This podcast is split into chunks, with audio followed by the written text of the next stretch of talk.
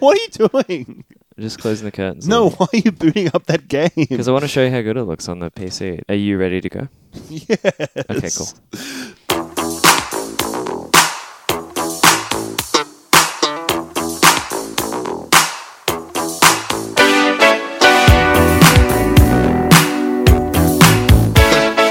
Welcome once again aboard Beef Station. Join us as we hurtle through the stars at the speed of sound. I'm Oscar. I'm Andrew. Took a big old sip of coffee right as uh, right as you were starting that, and uh, wasn't sure how it was going to go. Oh, just fine. As it Yeah, turns it went out. okay. Here we are again, Beef Station. Of course, our movies podcast, where every week ish we uh, cover a new movie, an old movie, or some oddball classic that we've found on Netflix. Uh, we'll give you our thoughts and opinions. Del- delve into spoilers. Also, got some news and Oscar nominations this week that we'll Hmm. deal with before we get into our coverage of Greta Gerwig's 2019 Little Women What do you nominate? later in the show. Hey.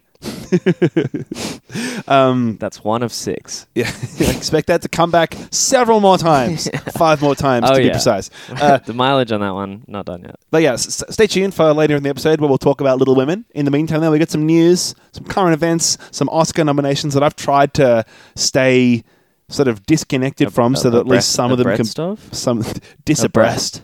So, so that some of them can at least be a surprise to me. We'll see how that goes. I feel like I've been bombarded by so many Facebook ads of like Joker gets eleven nominations and shit that I'm not going to be that surprised. I feel like you're going to have to give me like what's omitted before I before I'm like, oh yeah, that's surprising. Yeah. See how we go. Sure. In the meantime, uh, we thought we'd start off the show with our world famous random Wikipedia article segment. Let's do segment. it. And if there's a Now. hard cut here, you'll know that it was terrible. So both of us going in blind. I'm sitting here with the front page of Wikipedia in front of us both, Yep. and I'm about to click the big old navigate me to a random Wikipedia page button on my keyboard. so stupid that that button exists Yeah, on your it's- keyboard as well. Yeah, yeah. I had a custom made for this podcast. I had to talk to the CEO of Logitech. All right, here we go. Bam. It's loading slowly. What do we got, boy?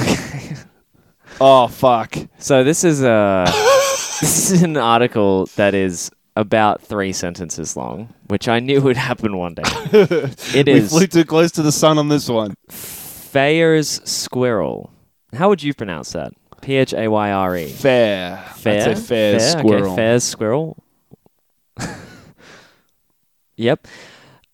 Is a species of rodent in the family Sciuridae. It is found in forests in China. Interesting. Right, I actually just Myanmar. I googled Wikipedia fairs, and the first article is fairs leaf monkey. So I don't know Hmm. Maybe- who this fair guy is, and Maybe how, they how were he's. a Uh, particularly well-known. Well, whoa, fairs leaf monkey is a Taxonomist. much better article. It's he- there's, there's heaps of it. it sucks that we didn't random onto that one. Oh then. well, back to fairs squirrel. Back All right, to the so- squirrel, which I've already read all of. yeah. Oh, That's it's, it's literally a, it. It's a squirrel It's a that is found handsome- in forests in China. A handsome little thing, isn't he? That's a very nice little watercolor. Yeah.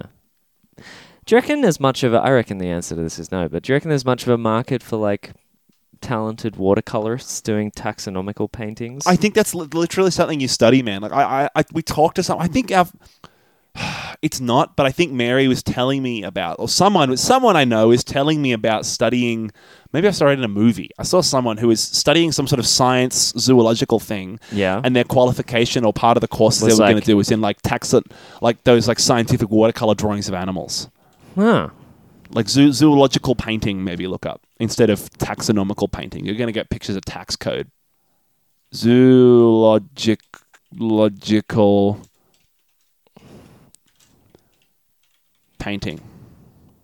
Zoologic harm. Painting. No, that's a Graham Base book. Fuck. I don't know. I don't know what it Did you is. Oh, just hear me Seth Rogen laugh accidentally? no, Ah, it's a very nice painting. It's of uh, qu- quite suitably. This squirrel is of least concern in its conservation It's status. conservation status, yeah. It's a uh, prolific little shithead. Yeah. Who is this Faya person, Yeah. and why have they got a squirrel and a rodent named after them? Uh, no, a squirrel and a monkey. Arthur? Hmm, interesting. Oh yeah, commemorated. Okay, yeah, this is the dude. All right, here we go. So he's got so he's got he's got six things. Yeah. He's got Fair's leaf monkey, yep. the Indo-Chinese flying squirrel. Oh, he's gonna get typecast as the squirrel dude. Fires, fa- fa- fares squirrel. The eared pitter. What the hell is that? Click on that. It's a bird. Whoa! with never little- aggressive to bird. Little horns. Like he's got five animals and a type of Indian naan. there. uh, brown Asian forest tortoise. Get fucked. That doesn't And- even have a Wikipedia page. It's got no, it does. Oh, I M- see. Manuria emisferae, and the ashy-headed green pigeon. That's you, mate. Fucking hell, this bird is like green. It's like green More like as the hell. green-headed pigeon. Am I Yeah. right? Look at that. That look. You can deny a lot of stuff, but one thing you can't deny: that bird has a green ass head. Or to be fair, the very top of its head is quite ashy. yeah, Oh, that is but I mean interesting. the, the. Oh yeah, you're right. No, it does look like it's got an ash smear on it. sorry, fair. Yeah. Okay. So he was like Someone's got to flesh out this dude's this dude's He Wikipedia, was a Wikipedia a article. career British Indian Army officer. So This rocks. The picture of this What a dude is shithead. worse than the picture of his squirrel. way worse, and like looks like maybe it was done by a similar or the same artist, but like they Like, put hey, while you're here, way Jonathan- less effort. And they're like, you know, I, I don't really usually draw um, humans. And he was like, but you're great. Do it anyway. And well, I'm you're like, great. Where- Where's he from? okay. I think he's British. British Indian Army. Perfect. So- Well, you're great. Do it anyway. yeah, doing Freddie Mercury all the time. They were part of the Fair family, of which Robert Fair, Lieutenant Colonel, Hmm. also served as the British administration in Ireland in the 17th century. Hey! I don't know. Anyway, we'll put a timestamp in so you can skip all of that. Oh, And, well, uh, we've got to have a dud. Our random Wikipedia article was bounced. So, this, so the article we got is literally one. two, it's the, the one two sentence, that's it. sentences long. Yeah. No, you're counting the references as a sentence. No, fair Oh, there squirrel are is two a species of sentences. rodent in the Yes, family okay. Securidae, and it's I found in admit I the was forest in wrong. China, I in admit I Yunnan, was wrong. in Yunnan only, and Myanmar. Uh, Does this Yunnan province does that does that border Myanmar, or is this some sort of weird? I bet it does. I mean, maybe it would be so weird if it didn't. It would be weird, wouldn't it?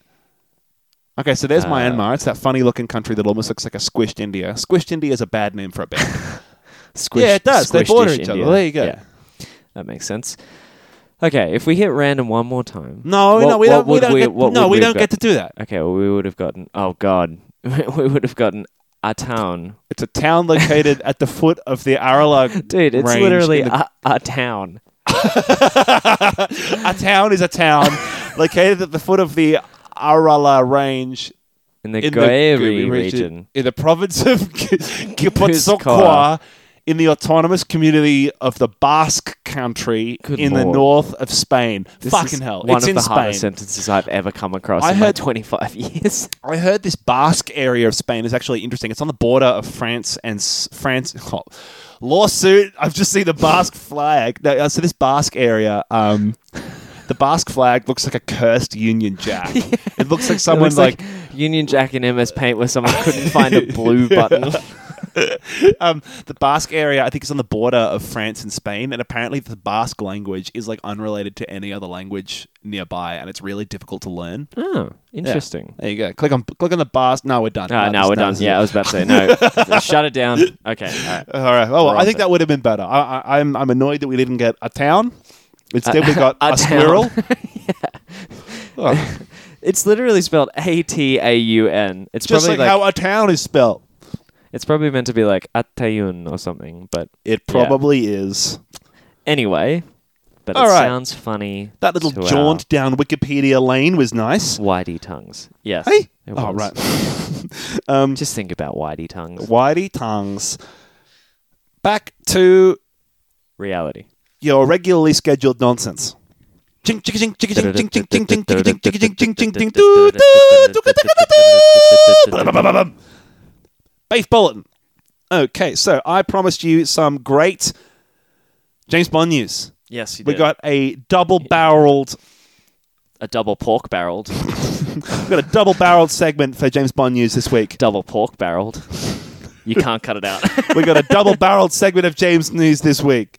James Bond news this James week. News. Double Damn. pork barrel. Just- It's, just- like it's the like rest the of the Lisa podcast- Needs braces thing. Uh, no time to die. They have announced who is going to perform the new James Bond theme for the No Time to Die movie. I There's a figured out different why I artist that- think that title's so shit. It's because do you remember the scene in Predator where someone says, "Jesus, man, you're you're bleeding," and he says, "Ain't got time to bleed." It reminds me of that, Yeah. but what it conjures in my head is someone saying, "Oh my God, James, you're dead," and he says, This is no time to die. "No time to die." You look straight down the barrel of the camera. and yeah, it's, No. Time, time to, die. Sitting on a rooftop in the rain. Anyway, that's why I think it's shite. Billie Eilish is going to do the James Bond theme song for this Oh, Ah, wow, new. that's cool. Okay, this is my theme. that'll be This, so interesting. this is my nah. This is my theme that I said was fucked. yeah. my, my, my, my, my news Are that I you said in was on fucked. the Billie Eilish hate train? I love that little that little fighter. I don't know. I don't I think listen to she's her music that much. I suppose it's like pop music in a way that I don't actively put it on, but I also think it's fine. It's pretty good music. And I think that she's done a cool thing, especially for someone so young. I don't know. It'll, I suppose it'll be weird and different. So um, Mm. they've written. I- I've got a quote here from the producers of the film saying that Billy and her brother Phineas, who always collaborate for the Billie Eilish music, have written an incredibly powerful and moving song for No Time to Die. Wow. So. Um, Looking forward to hearing it, I suppose. I don't know. I feel like I've just always associated James Bond with those like classic uh, performers that do like the Diamonds Are Forever and Goldfinger Yeah, type like songs. Sam Smith. Yeah, right. So then I suppose recently it's been like Yeah. Adele and Sam Smith, and so fucking Billie Eilish isn't much of a stretch. But I don't know. You've had the likes of like Paul McCartney doing them before, and I can't think of these classic Paul singers that Paul I'm saying. are McCartney amazing. was like who Sam Smith and Adele are now back then. Eh. You're just you're you're viewing it through the wrong lens of a single point in time. I can't remember who did the Quantum of Solace theme, but I feel like that Probably one was shit. the weird one. Yeah. Uh, theme. Oh, it was Alicia Keys. Yeah, that's right. That yeah. was, no, that was good. That was like another way to die. No, no, no, no. No, that Oh, was yeah. good.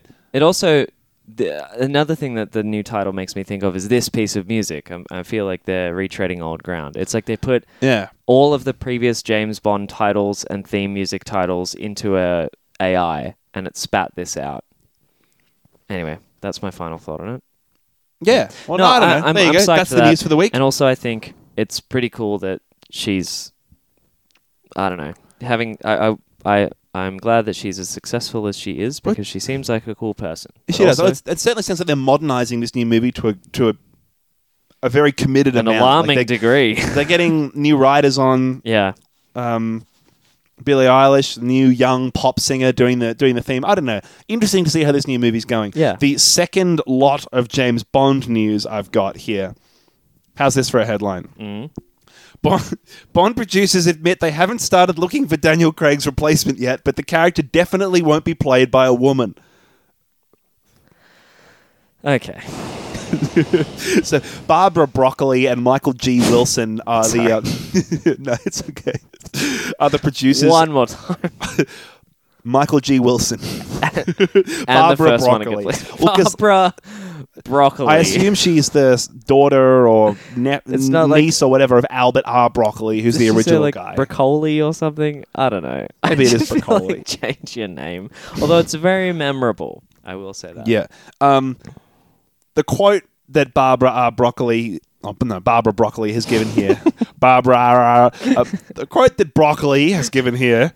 Uh, in terms of the gender of James Bond, reading straight from Enemy here, Broccoli shut down any speculation about a female version in the near future. Quote, he can be of any colour, but he is male. I believe we should be creating new characters for women, strong female characters. I'm not particularly interested in taking a male character and having a woman play it. I think women are far more interesting than that. That's kind of where we I- were. Uh, I- yeah, I- I exactly. agree. But every time that you phrase it like that, it's like, yeah, Oh no, the the, head, the way it's phrased in the headline is very funny. No, don't get me wrong. and and it's sort of the, what they're saying as well. It's like, I don't know. That character can be any man, but it can never be a woman.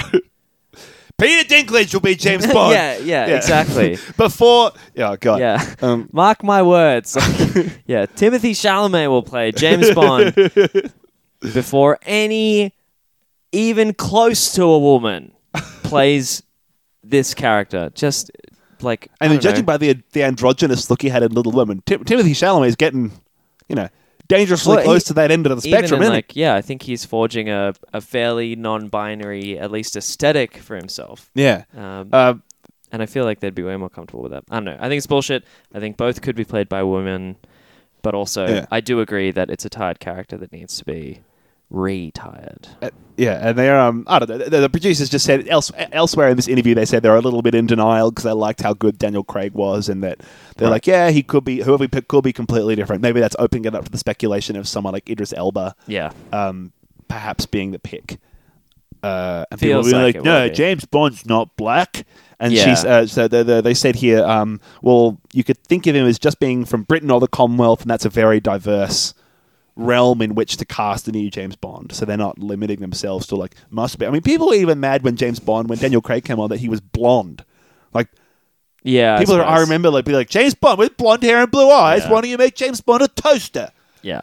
You're right. I bet a lot of Tory voters did say that. Okay. Um, Fire Festival's Andy King, the guy famous for saying he was going to suck dick to get water for the Fire Festival people. Did you hear about that? N- no? You didn't hear about that? Oh shit! So you know this Fire Festival? yeah, I know documentary- about the Fire Festival. Yeah. I know about the documentaries that got made. So this guy, this Andy King, is this white-haired guy. You know his face if you saw him because he was I've a seen massive his meme. face, he was a yeah. huge meme for ages Yeah. because there was a scene in the movie where everyone, all the festival goers, were trapped on this beach. Yes. and there was a big tanker of water that they didn't have access to that wasn't going to get released by customs because it was stuck in whatever process. And the douchebag head of Fire Festival. Yeah. Got this guy who was being like this producer type money guy for the festival. It was like doing this guy a favor by helping him out on the festival. He was like, "Hey man, you're gay, right? You got to go and suck that custom guy's dick to release the water," oh, Jesus. which was fucked. Um, but this guy and the, the the the this guy gave an interview for the movie where he was like, "And I went into that guy's office fully prepared to suck his dick to release the water." Um, Jesus Christ. and it was What is this, like, going there was on? this unbelievable part of the movie where he was just like just straight facedly just saying that and he became this like this huge this huge meme where like Fucking people hell. would post his face in reaction to shit like gotta do what it takes man Yeah. um and people being like he's just stunningly committed to his job with this like act of selflessness or whatever anyway he's now partnered with evian to release a promotional bottle of water with the slogan sa- with the, s- the slogan slapped on it that says so good you'll do anything for it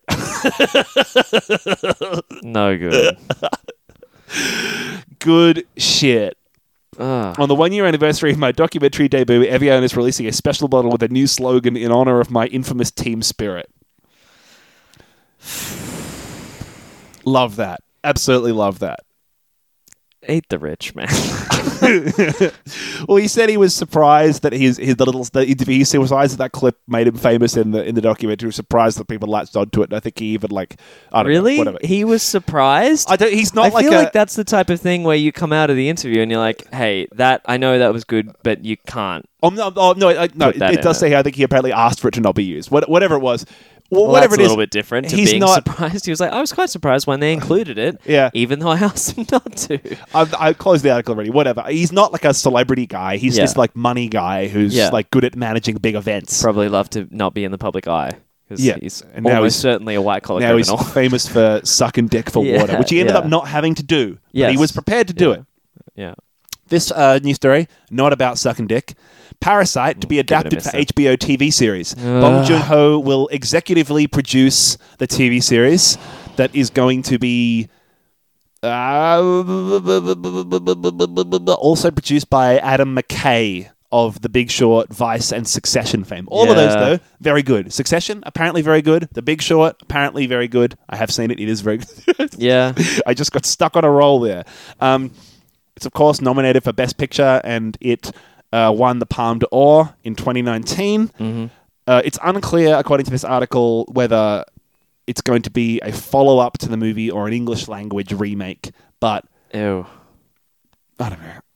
I'd be curious, curious to see what they what they turn out with. If it's a Korean series, that'd be great. I mean, I guess make a new thing. Yeah, yeah, Yeah. Anyway, well, Whatever. that sucks. yeah. There you go. Uh, I guess I'm glad that Bong Joon Ho is making more money. Um, so in in news that further enforces the idea that perhaps the director Ryan Coogler only makes movies whose titles sound like weird pornos. Mm. He's gone from directing Black Panther to beginning new work on a new comic book movie called Bitter Root. That's all I got. That's all I got. That's Thought all it it was is? funny. Okay. Don't know what Yep. Bitter Root is. Wouldn't want a bitter root myself. and there it is. Uh, Star Wars Taika Taika Waititi uh, is rumored to be in early stages of development on a new Star Wars movie. Rumors that he's in talks to Oh, to God. develop a Star Wars movie. No, okay. I did not like the weird mix of humor and sci-fi elements in Thor Ragnarok. I didn't like the humor in the Star Wars, the latest Star Whars movies. I thought it didn't come off. It was very Joss Whedon. It was a bit. I don't, I, and I think, I think the problem You is don't not need his necessarily with that whimsy comedy. and shit. Yeah, I think it's with the mix of the comedy in that setting. I think am that worried about a lot this. of other people really liked the Thor Ragnarok I know, 'cause it- yeah, humor, and that's the right. Guardians of the Galaxy does very well with humor as well. So I think in the right tone and in the right hands, Guardians of the Galaxy's good. and I- sci-fi goes well with humor. Yeah. I think you're right that the humor in the new Star Wars movie wasn't great, Mm. and so I think, but I like his comedy more than I like that ca- style of comedy anyway. I don't know. He's also he, in, Yeah. in response to this, he just posted um, the front of the album cover rumors on his Twitter accounts. People don't know Right, whether that right, right, uh, right, is right. confirming or denying anything, but he s- directed one of the episodes of The Mandalorian, so he's certainly Okay. in that world and is connected to Star Wars in a way that makes it possible. Mm. I don't really even know where this rumor is coming he's from. killing it. That's cool. he is killing it. Uh, let's see what else we can dig up in the way of news. quit stalling. Let's see what else there is Uh, for. The mouse has officially news. killed the fox. In a Oh. move at once unsurprisingly and highly symbolic, the Walt Disney Company is dropping the brand Fox from the 21st Century Fox assets it acquired last March. So Fox Searchlight Pictures is just going to be called Searchlight Pictures. 20th Century Fox Studios is just going to be called 20th Century Studios. That's weird. It is weird. I suppose that um, they don't have the rights to Fox News and a whole bunch of other Fox stuff. So maybe they're just trying to Yeah. separate their brand, the, the, the shit they own now, from that other stuff. Yeah, I Especially get since it. Fox News has Yeah. a weird and it's probably kind of easier to reputation. rebrand. Yeah. Um, there you go. That's that's that's all the news yeah. though. Well, it's, Uh, everything's bad. Yeah.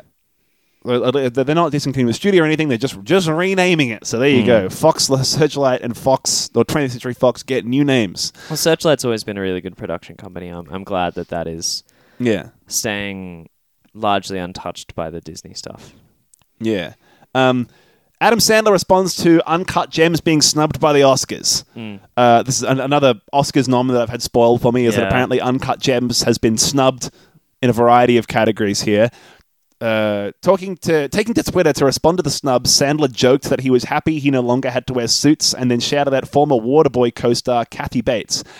Uh, Bad news, Sandman gets no love from the Academy. Good news, Sandman can stop wearing suits. Congrats to all my friends who got nominated, Is he especially referring to Mama. himself in the third person as The Sandman, yeah. That rules. Uh, what a Sandler, king. Sandler has previously vowed to make a movie so bad on purpose just to make you all pay on Howard Stern last month if Uncut, if Uncut Gems got no Oscar love.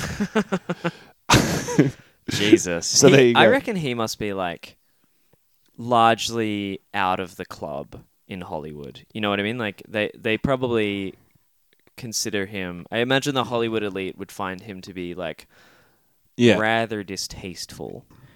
And so they are just never going to recognize that he's doing good work even if he is. Yeah. So I'm not surprised. I am eager to see his intentionally shit movie. Yeah, well, so they, he then went on to say later, he's like, no, I was just kind of taking the piss. But you can Yeah. definitely still feel his exasperation at like him actively trying to make an artful movie and make a great dramatic movie and not getting any recognition Yeah, for sure, it. I yeah. suppose like it's also frustrating that the Oscars do that to so many other movies that we think are great or that the world or the Cannes Festival, for example, recognizes Yeah. that they don't. So I feel like it's not just I Adam think the Sandler Oscars being is singled just out. in the same way that I don't know.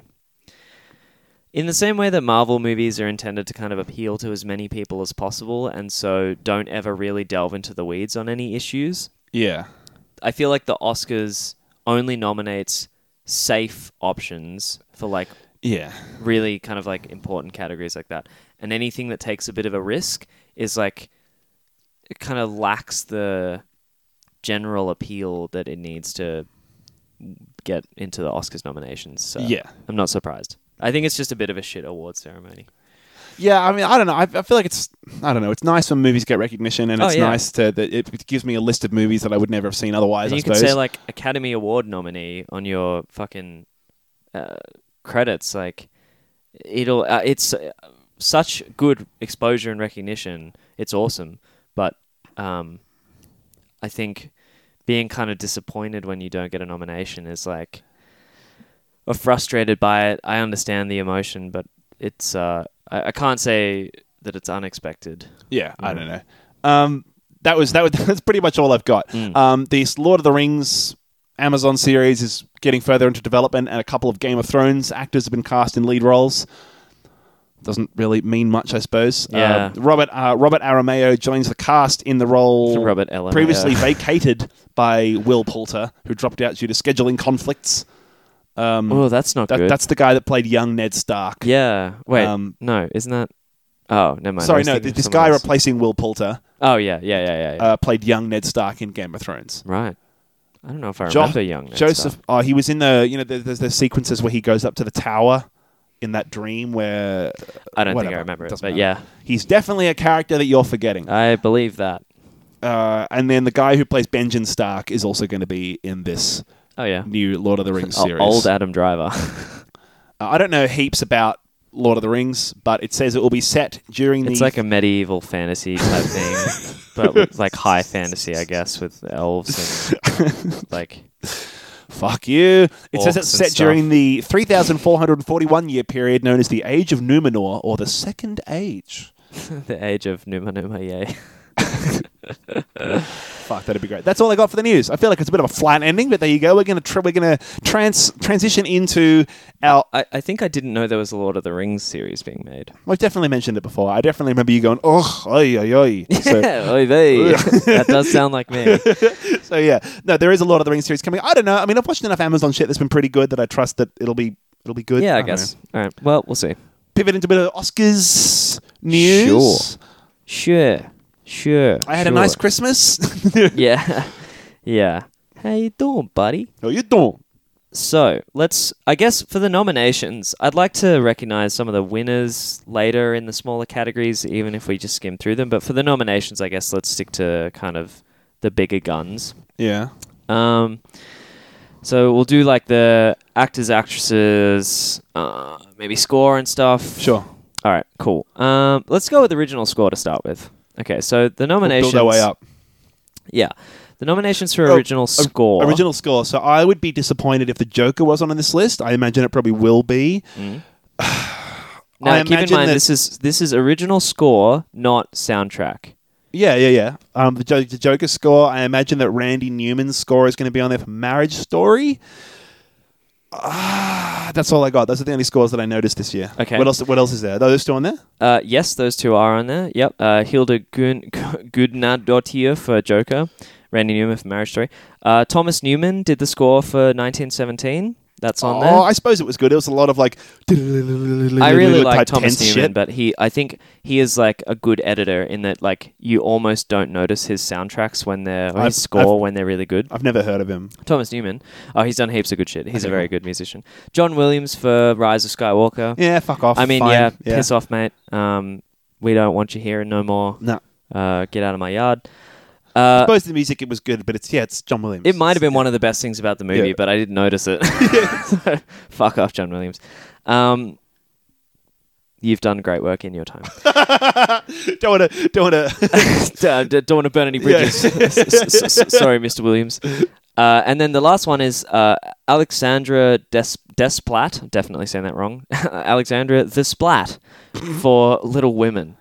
Um, oh yeah i didn't even i didn't notice I the went score on back the and woman, did you? listened to that soundtrack, and yeah, it's really good. So I'm glad that that he's up here. I'd be happy uh, with Little Women winning. I'd also be happy with Marriage Story, although that was a bit cartoonish. I actually th- found it through me at points. I think you had sort of a a similar little bit I, experience. I I feel like i noticed it i don't know my, my thoughts on the marriage story score with it it felt a bit cheesy at times Yeah. but the story and the acting was so original and non-conventional that it almost sort of grounded it a little yeah, or like yeah, yeah. contrasted it in interesting ways Yeah, but yeah it was very noticeable and if maybe it's just because he's got such a distinctive style that you're like oh it's randy Newman. yeah, but and it was Yeah. like, what am I watching? Toy Story right Yeah. now It's just weird. Anyway, Um, but I think all of those except maybe Star Wars. I'd be happier for My one. pick there would be Joker, but oh I think yeah, that I Ra- guess we think do have to make picks. I don't think we? Randy Newman will win, but I like the Joker score better. I reckon. Oh, And also, yeah. Randy Newman was supposed to be in Canberra and in an Australian Oh, tour in early yeah. February, and he's just cancelled his Australian tour. probably he says, to attend to this. yeah, well, he says due to medical problems, recovering from an operation that's taking longer than he thought. But suspiciously, the Oscars night falls right in the middle of his run of performances. his run of performances in Australia and New Zealand, and he didn't announce that the uh, concerts were cancelled until after the Oscar nominations were announced. Yeah. yeah. Interesting. Very this motherfucker, suspicious, Randy. yeah, if this motherfucker doesn't show up to the Oscar ceremony, we're on a fucking walking frame. yeah, he better look like he's having a tough time. yeah. Uh, okay. Um, an interesting little one, only because I think uh, when you think of all that. Anyway, production design. uh, So what's that? That's like sets and shit. yeah, and the general like artistic vision behind the film, which is very hard to lock down. Again, right? Joker would be good. Little Women was good. Interesting. Um, Well, I'll tell you right now. None of those? neither of those are on there. Yeah. no, what? So we've got The Irishman, which neither of us I have haven't seen, seen it. but I It's vow four to and a- watch soon. Yeah, 47 you're right, hours it's four long. and a half weeks Yep. to watch. Yep. Uh, Jojo Rabbit. So that's Yeah, of nice. course. Yeah, good. Uh, Yep. 1917. Yeah, 1917 was incredible. I, I we because we're going to do that next week. So this has two. The, each, I think, it, this is a bit indicative. Each credit or each m- title has the production designer Yeah. and the set decorator. Yeah, right. So, Credited. 1917, which we'll talk about next week. I'll do a bit briefly now. I watched a video. We both watched a video of the making of of how they did it. Yeah. because a lot of them are long takes. Um, Like in that- five minute five, six, seven, eight takes. minute long takes in that Yeah. movie of them running through trenches and shit. They did like months of rehearsals, and they would block. They had this big open field, and they would practice how long it would take the actors to deliver their lines and do the scene running through the field. And they will. They, they might be like, "Oh, okay, you guys went."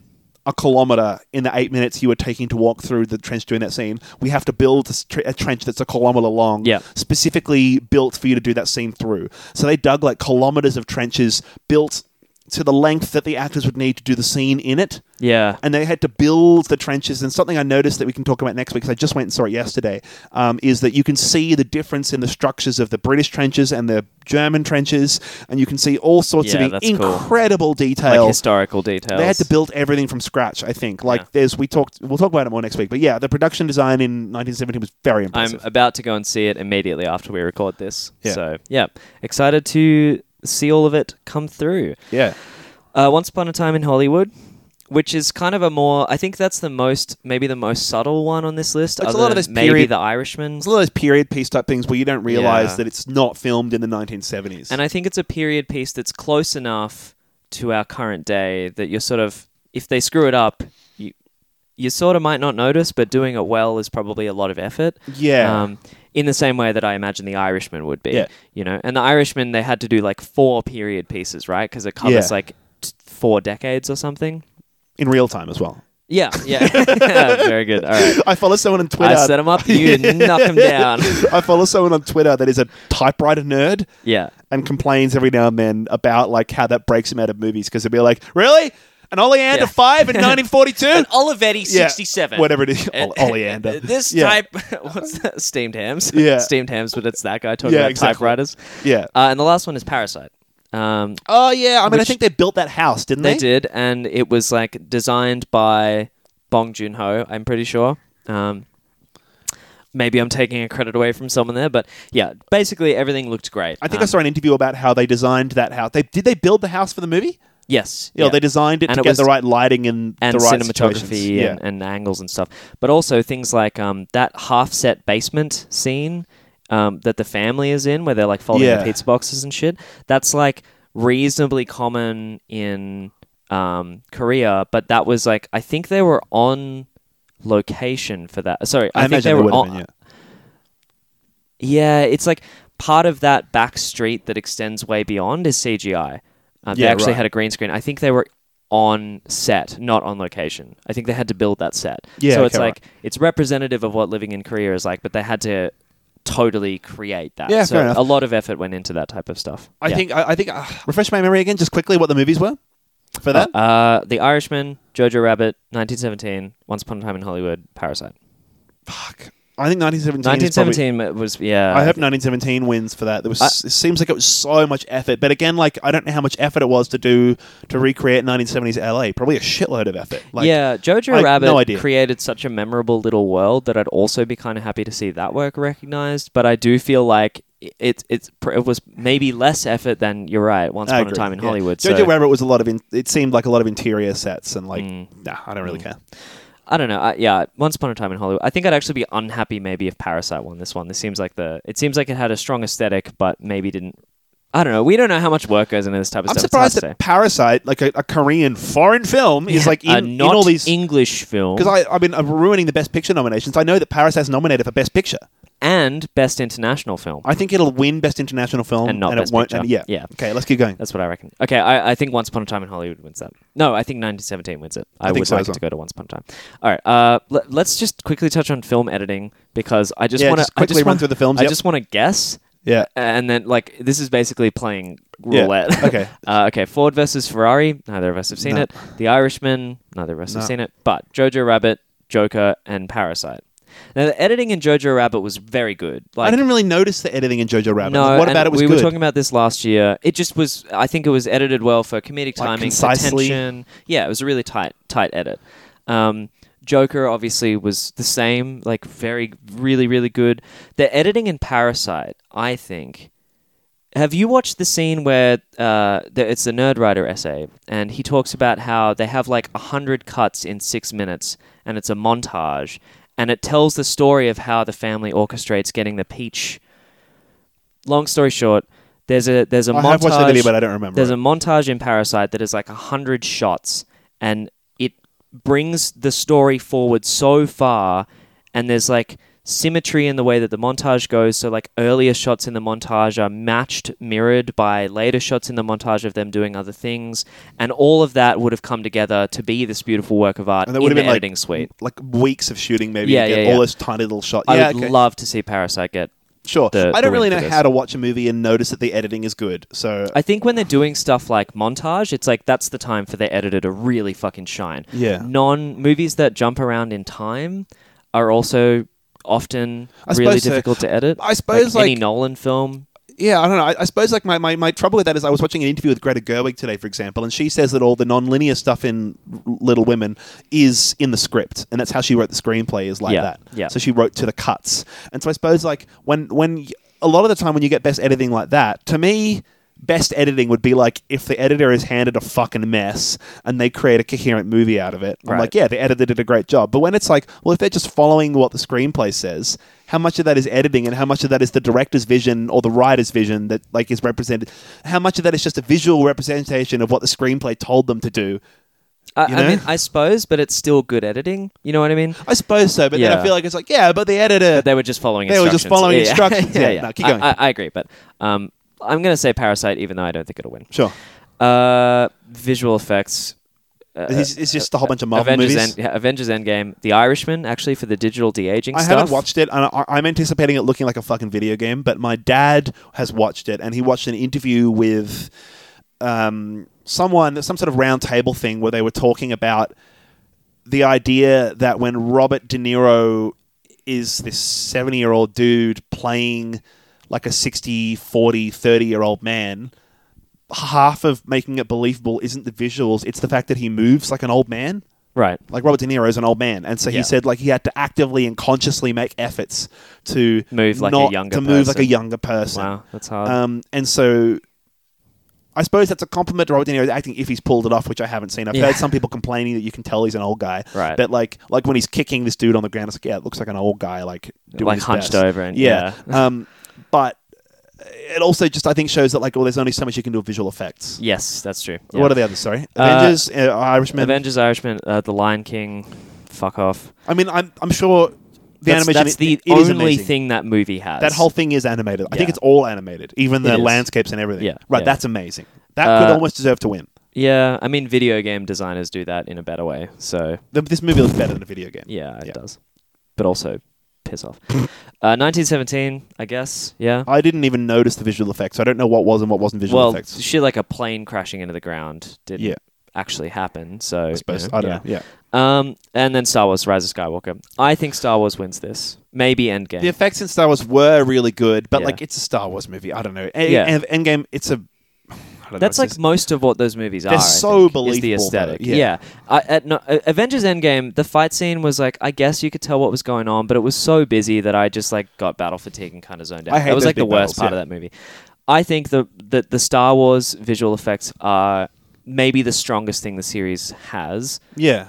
now. Like obviously not during like the prequel Yeah. trilogy or whatever. I think they're really what sells the movies. Absolutely. And uh, they're you're right. You that's what lets you get totally immersed in the world. I Yeah. think Star Wars wins that. Well, I watched. I, ju- I just watched like recently, like on Re- on Reddit, uh, a clip of like Elizabeth Olsen, who is the Scarlet Witch character, doing. A, it was a clip of her on set playing the Scarlet Witch without the CG effects, and she's one of those characters whose powers are like hand wavy, like shooting rays of shit from her hands. Yeah, yeah, yeah. And she looks so dumb doing it without Yeah, the visual yeah, yeah. effects, and it makes me forget that they completely sell it when the effects are there. That's true. Which means that, like, yeah, even like when fucking um Doctor Strange is like waving his wand around with all these like golden wisps of light come out of his thing, Mm-hmm. like it's so believable and so immersive that yeah, no, the effects are amazing. Yeah, that's true. So you reckon it's going to be Endgame? One of those two big, big budget Pick movies one. would probably win. You, you go with Endgame. I've gone with Star Wars. I don't want Endgame to win an Oscar, but yeah, fuck Yeah, End- right. Endgame, yeah. Yeah. Okay. Uh, really quick. Makeup and hairstyling. Bombshell, which is that Fox News one that we haven't seen. fine. Uh, Joker. Fine. Judy. Do you remember That's what a Judy? Judy, is? Garland movie starring Renee Zellweger. Oh yeah, that's right. I don't think that's out here yet. I think it's coming out soon. yeah, Uh, Maleficent, Mistress of Evil. Okay. Whatever. And 1917. So the Dunno. only one that we can really talk about, or the only two, are Joker and 1917. I don't know enough about makeup and hairstyling to be able to tell you. I mean, he wears What- clown makeup all the time. so, you know. That seems Pretty like the- there are impressive. a lot of explosions. of visual, yeah, yeah, yeah. You see him putting on makeup. yeah. If any, so Walking Phoenix is being nominated for best makeup, right? Yeah. Yeah, great. Oh cool. yeah. well, he actually did it at points, but no. Yeah. Um, No, whatever. I had no idea. Could, couldn't. give a shit. uh, Maleficent. Let's go with that. It's not being televised. I don't care. Okay. Uh, we don't really care about animated feature film, but Toy Story 4 is up there. Oh well, no, Um, what else is up there? Okay. Is, are How these to- how to- fillers? the new How to Train Your Dragon. no. Uh, I Lost My Body, which I have not heard of. Klaus, which I have not heard of. No. And Missing Link, which is the new one by that studio that does interesting things. the, um, I'm pretty sure that's the one that did uh, Kubo and the Two Strings. Oh, cool. I'll watch yeah. that then. Yeah, yeah, yeah. So Okay, that's great. nominated. And Toy then Story 4 was 4. amazing. I haven't Uh, heard of those other ones, but I'd Maybe be, Toy Story 4 wins. I don't know. yeah, I don't know. Um, well, see, half of the time with those things, it's like really you're nominating How to Train Your Dragon, whatever, and those it's like, are good movies, though. yeah, but it, it makes me think like, is the animation that good? Are they just trying to fill out the list? Well, and the, Um, the and the brutal oth- thing for these films is that they don't get their own like, what's the animated film with the best story? What's the animated film that looks the best? Yeah, it's just exactly. it's got to be good on all fronts, right? Um, Yeah, I Toy Story feel 4 was great. Anything that's competing with Pixar on this is doing an incredible job because Yeah. they have just infinite money Well, to throw at it. Kubo and the so- Two Strings is an amazing artistic. It's like an uh, Yeah. amazing animated So they film do, you don't get If very you haven't much. heard of it, they do stop motion animation. Yeah. that looks like it's real. It's incredible. Well, I don't think they're going for realism. but Maybe they are, but it's it's this like It- beautiful they artistic. bring these worlds to life. yeah, yeah. um, yeah, right. And so, if any of those other movies are these like ec- other examples of beautiful, artistic, weird animated movies you don't often see, I'd happily go in and watch some of those. But if they're just Mm. Yeah. filler, like fucking How to Train Your Dragon three, That does and feel. I haven't it, heard it of Klaus, feels like then the fuck it. competition can't be too strong if that's Yeah. up there. But All right, uh, next- they're next good one. movies, but like not Yeah. Oscar nominations. what I yeah. don't care about is documentaries and shorts, so you can skip Okay, straight yeah. past those. Um, do we care about original song? Oh fuck it, yeah, fuck me up. Do Okay, it. will be um, like, oh no, it's always like a, a song from Ran- an animated movie. Randy Newman can't let you throw yourself away from Toy Story Four. that was pretty Uh, good. I'm gonna love me again from Rocket Man. He won the Golden Globe for that. That was good. That's Okay. a good Elton John song. That's music by Elton John. Yeah. Um, okay, so I'm standing with you from Breakthrough. no, I no don't idea. Oh. know it.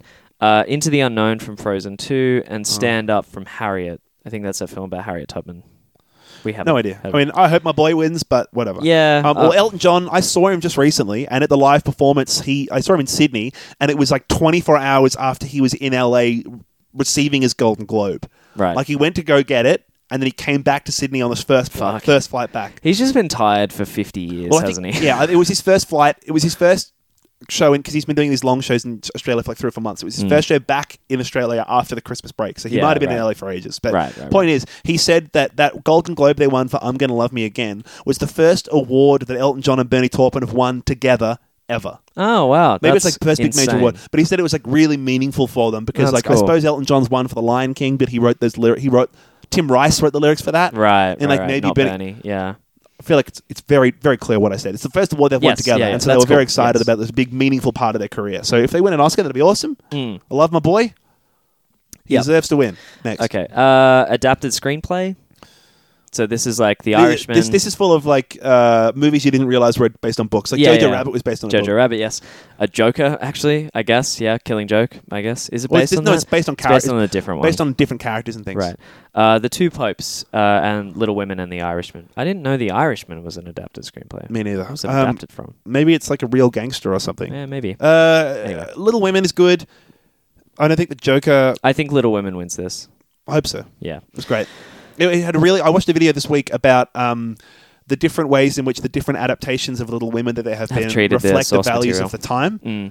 and how they treat the source material. And Greta Gerwig did a really great job of modernizing and adapting Little Women, and cinematically, it's really different and unique. And I, I think Yeah. I think it deserves to win. Yeah. And Yeah, as I cool. said, she wrote all those edits into the screenplay. Mm. So she kind of like created the narrative Yeah, fully. I think it was really good. which is impressive.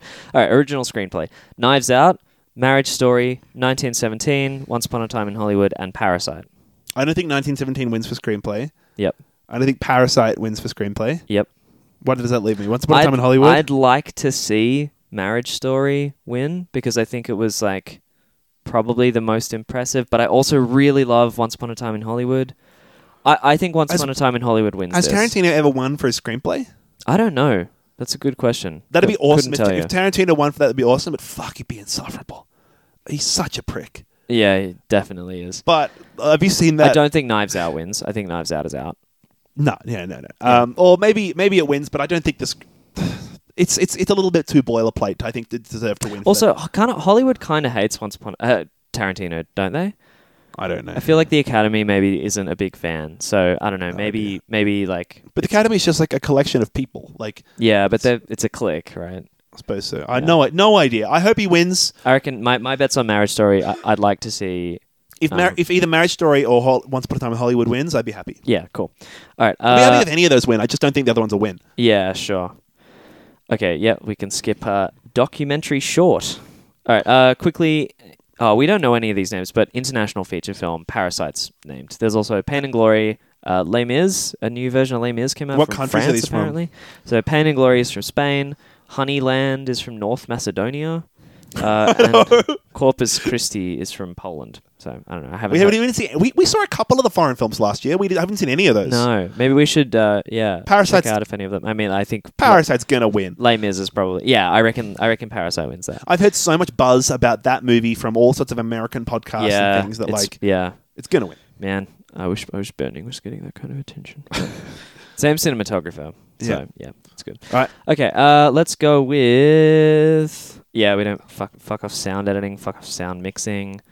Um, okay, let's go with supporting actor. Uh, Tom Hanks for A Beautiful Day in the Neighborhood. It's interesting. that- Supporting actor? Yeah, it's interesting. Yeah, I that- get fine. Yeah, because it's actually 'Cause the about main character's the reporter. journalist, yeah. Exactly.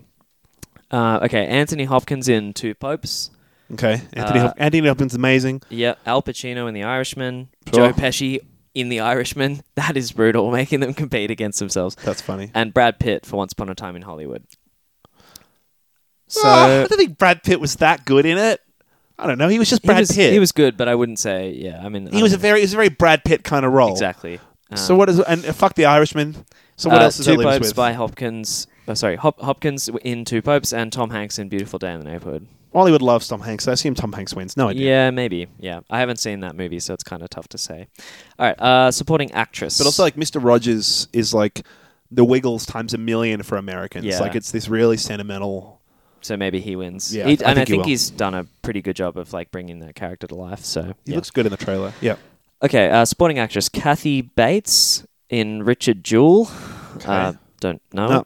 Uh, Laura Dern in Marriage Story. She was good in that. Scarlett Johansson in Jojo Rabbit. She was really good in that. Uh, Florence Pugh in Little Women. Oh, I think she was better in Marriage i- i- in in, in Midsummer than she was in Little Women. She had a more major role. was Midsummer this year. No, I don't think so. Yeah, okay, right. Maybe it was, but maybe not in the states. I suppose Florence Pugh was good. She was so believable. that I forget yeah, that. I fe- it's you forget that it's Yeah. a character, right? Yeah. Yeah. Um, uh, Florence Pugh and Margot Robbie in Bombshell. Again, I haven't seen many of those. Yeah, Bombshell's not out here yet, so Yeah. I don't know. Um, Laura Dern was good. She had like what eight minutes of screen time or something. Like not a whole lot in Marriage It's Story. Weird that two movies that. uh, that I really like Laura Dern's performance, though. It was it was very good and quite memorable. Yeah, you're right. I, I hope I hope Little Women wins. I hope it, I hope it sweeps these awards. It'd be great. Scarlett Johansson was almost cartoonish in Jojo Rabbit, and I think that makes me feel like it was bad acting, but it was actually very good acting. The whole movie was cartoonish. Like every Yeah, character exactly. was a- a, So- Uh, weird satirical caricature kind of thing. I'd actually be happy with that. I don't know. I think Laura Dern wins. That's my guess. yeah. Uh, okay, so um, I guess let's go lead. Yeah. Um, Uh, best best actor. leading actor uh, Antonio Banderas in Pain and Glory. That's that Spanish international film. There are so many. Like, I feel like I've seen all the best, pic- almost all the best picture things, but all these like actors that are being nominated in, in I haven't seen the movies that these actors are nominated in. Yeah. Oh, you've seen three of them. So Antonio Banderas. Don't in tell me Pain what and- I've seen, you Pain and Glory. motherfucker. Walking Uh, Phoenix and Joker. Yes. Uh, personally, I think that wins. Yeah, he was Um, amazing. Adam Driver in Marriage Story. I don't think I don't think it's I wa- fair to. I guess maybe he is the protagonist, but man, Scarlett Johansson is like. They're the two leading actors in that I movie. think so. Yeah. There's She no is- one main. I don't know if. Well, you're saying she- Scarlett Johansson's a Oh, character. she she was nominated as yeah leading actress. Okay, we'll get to that then. Um, I thought awesome. I thought they snubbed her for supporting actress, but uh, Oh, no. okay. Um, Adam Driver in Marriage Story. I don't yeah. think Adam Driver was that good. I wasn't that. Again, it, I, I don't know. I thought it was a really strong performance. okay, Yeah. sure. Yep. Well, that was easy. Uh, oh, don't misconstrue that for me agreeing with you. Jonathan Price in The Two Popes is the last I haven't one. seen the two Peps. I've heard. I've heard. A friend of mine watched two Peps and said it was good, but yeah. Uh, so Anthony Hopkins and Jonathan Price are like I guess they're the yeah, two Peps. Those are the two popes. Um, apparently. Clearly, one is more important than the other. Yeah, so uh, haven't seen Pain Yeah. and Glory. Walking Phoenix is so good. I don't think Leo wins an Oscar for best for leading actor. Hey, Leo. Yeah.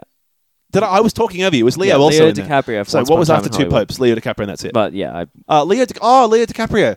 Nah, he's got his Oscar. yeah, that's what I think. I think I think they were like, "All right, mate, we did you the favor with the Revenant. Fuck off." He was good in the Revenant. he was very good in Once Upon a Time in Hollywood. He Um, was good. He was really good. Fuck. No, Yeah. but no. Walking Phoenix wins. I reckon. I would love if I actually think. I mean, I know this Hollywood is tough. Hollywood loves movies about movies though. They do. famously they And- love movies about movies. Uh, so uh, maybe maybe Leo gets a second Oscar for this, but um, That'd be a huge snub for Walking Phoenix. and also Adam Driver is playing uh, playwright. So I don't know. That's close. well, because you That's look, proximal. Argo wins Best Picture, and that's like Hollywood saves the world from terrorists. Yeah. Uh, the yeah. artist wins Best Picture, and it's like a movie all about Hollywood. Yeah, yeah, yeah. Like uh, maybe, maybe Once Upon a Time in Hollywood wins Best Picture. That'd be fucking crazy. It won't. That would but I be fe- insane. I feel like Once Upon a Time in Hollywood's going to get a bit of a bit get a bit of weird recognition that people are like, what really? yeah, yeah. Like maybe it wins Best Production Design. I'd over like to 1917. see. Yeah, I mean, I think I don't know. You remember that scene where Leo is like acting under himself, acting Yeah. and keeps coming out of it and going back in. I think Yeah. that's incredible, man. It's Like, really good. I think, I think that feels easy because he did such a good job, and then you Yeah. ask anyone to do that, and they're like, "Oh, I'm gonna, I'm not gonna be able to." Well, do I this." feel like maybe that's what makes his performance more noticeable is that he's coming out of multiple characters. Whereas Yeah. Mm. a performance like Marriage Story with Adam Driver, it's one consistent character the whole way that's through. bi- being angry or distraught. so or whatever, you yeah. can't appreciate it as a good character, especially since I don't really know what Adam Driver's like in interviews. I haven't watched many, so it's He's it's- it's- really different. yeah right. So it's it's not easy to watch it and be like, oh, I. I I don't know. I believe that or not. I Yeah. feel like it's a, it's sometimes a lot easier to recognize a good performance well, if you compare like when you've seen him in lots of different Marriage stuff. Story and Kylo Ren, like suppose. those are I two almost- extremely different I performances. suppose I almost see them as similar though. I just I, Yeah. I guess I've just I always see Adam Driver as a bit dopey. Hmm. And both of those characters are a bit dopey and a bit oblivious in a way that I'm like, yeah, he's just that dopey oblivious guy, whatever. I don't know. yeah. But again, like maybe it's Well- a good performance and I'm just not recognizing it because there's no like multiple layers like there is in Leo's performance. A- and and also like we we haven't we barely talked about Phoenix and, And again, there's Joker. E- multiple layers in in Phoenix's Exactly. performance. So- yeah. I don't know, and he just becomes a character. It almost feels like well, of course, Joaquin Phoenix was the best, but who else are we talking about, right? It's so. I don't know. I, I could see him winning, and there's but there was so much buzz when Joker came out about him and his performance. Yeah, and or or maybe he gets maybe he's he's won his gold. I think he won the Golden Globe. Yeah. I think he did. Maybe he's won his Golden Globe. The movie's got all these other nominations. They're like, nah, fuck it. Joker's gotten its gotten its recognition. yeah. I mean, uh, he- yeah. Here's my here's my here's my guess. Yeah, Phoenix gets snubbed for this, and it goes to DiCaprio. that's wild. Uh, that's my prediction. I think it goes to DiCaprio. All right, leading actress uh, Cynthia Erivo in Harriet. No, Um, haven't seen it. I don't think it's out here either. Uh, Scarlett Johansson in Marriage Story. Yeah. Saoirse Ronan in Little Women. I hope she wins. Uh, Charlize Theron in Bombshell. Okay, wow, that's interesting. I didn't think that movie got like middling reviews, so I didn't re- really think about how Coming out at the right, she, right time. Though I will say, I've seen posters and trailers for it, and I did not recognize that it was Charlize Theron. Hair and makeup, baby. completely different. yeah, that's definitely part of it. But she, I think she, she is an incredible actor. Yeah, Like, she's great, she just transforms herself. So Yeah. maybe her performance was so standout from the rest of what everything about that movie was that it's worth it. Yeah. Uh, and then Renee Zellweger in Judy. Uh, my parents saw Judy and said it was really good, Mhm. but yeah, whatever. Again, I don't know. I don't think it goes to Little Women. I thought, oh no, Saoirse Ronan was so unbelievably good. In Oh, that she movie. was great. She was. You felt. All, we'll talk about it later in this episode, but you feel everything that character's feeling, and it's so believable. And you buy it hundred percent, and you're like, you're with her for the whole ride. Yeah. I loved her performance. And also something that people forget, she's Irish as fuck. And so every performance where she's not sounding Irish as fuck is her also having to do a really convincing accent. yeah. Oh no, she was And not break you out of it, so so- good. I think she was Who else- great. Who else was in there that you think is going to win? So m- haven't maybe seen many of those other maybe ones. Scarlett Johansson for Marriage Story, maybe. Yeah. Again, there's so many others we have performances we Yeah, haven't these seen. three we haven't Maybe seen. fucking Harriet Tubman will win. Who and knows? Cynthia Erivo, yeah. I mean, I don't know. She's she's great, so I just haven't seen that performance, but Whatever. We'll see. Okay. I'd be, um, I'd be, I'd be, I know they're the only two I've seen. I'd be happy if Scarjo wins. I really want Saoirse Ronan to win. sure. She okay. was so good, and she's been so good in so much shit recently. I don't know if she's has she won an Oscar before. I don't know. She I deserves think she it. has. I think she has. She's so She good. might even have won it for uh, Little Bird or something. uh, like that. Lady, Lady, Bird. Lady Bird, sorry, Little Bird. Yeah, ma- she was so fucking great in yeah. that movie. Yeah. Yep. Right. She was great in both. Have we missed anything? Oh yeah, cin- cinematography, directing. Yeah. Best yeah, Picture. Yeah. Yep. Um, okay, so for cinematography, we've Yep. got uh, The Irishman, uh, Rodrigo Prieto. Yeah, but it's got four times as much cinematography as every other. movie. yeah. Um, Joker, Lawrence Sher, that was good. uh, The Lighthouse, I Jaron, really wanna see Jaron that. Blaschke. Yeah, I think that'll be really interesting. And having to frame a movie for a more narrow aspect ratio than 4x3, I think, is uh, probably a challenge. He almost had to film a square. the Oh, whole yeah, time, right, you know? yeah. Yeah. Narrower than four by three. Yeah, I suppose so. Yeah. Um, 1917, Roger Deakins, Eh. and Once Upon a Time in Hollywood, Robert Richardson. It's funny how little the cinematographers in Tarantino movies get recognized by the general public. Like, I, I feel like Roger Deakins is the only name on that list any normal person knows.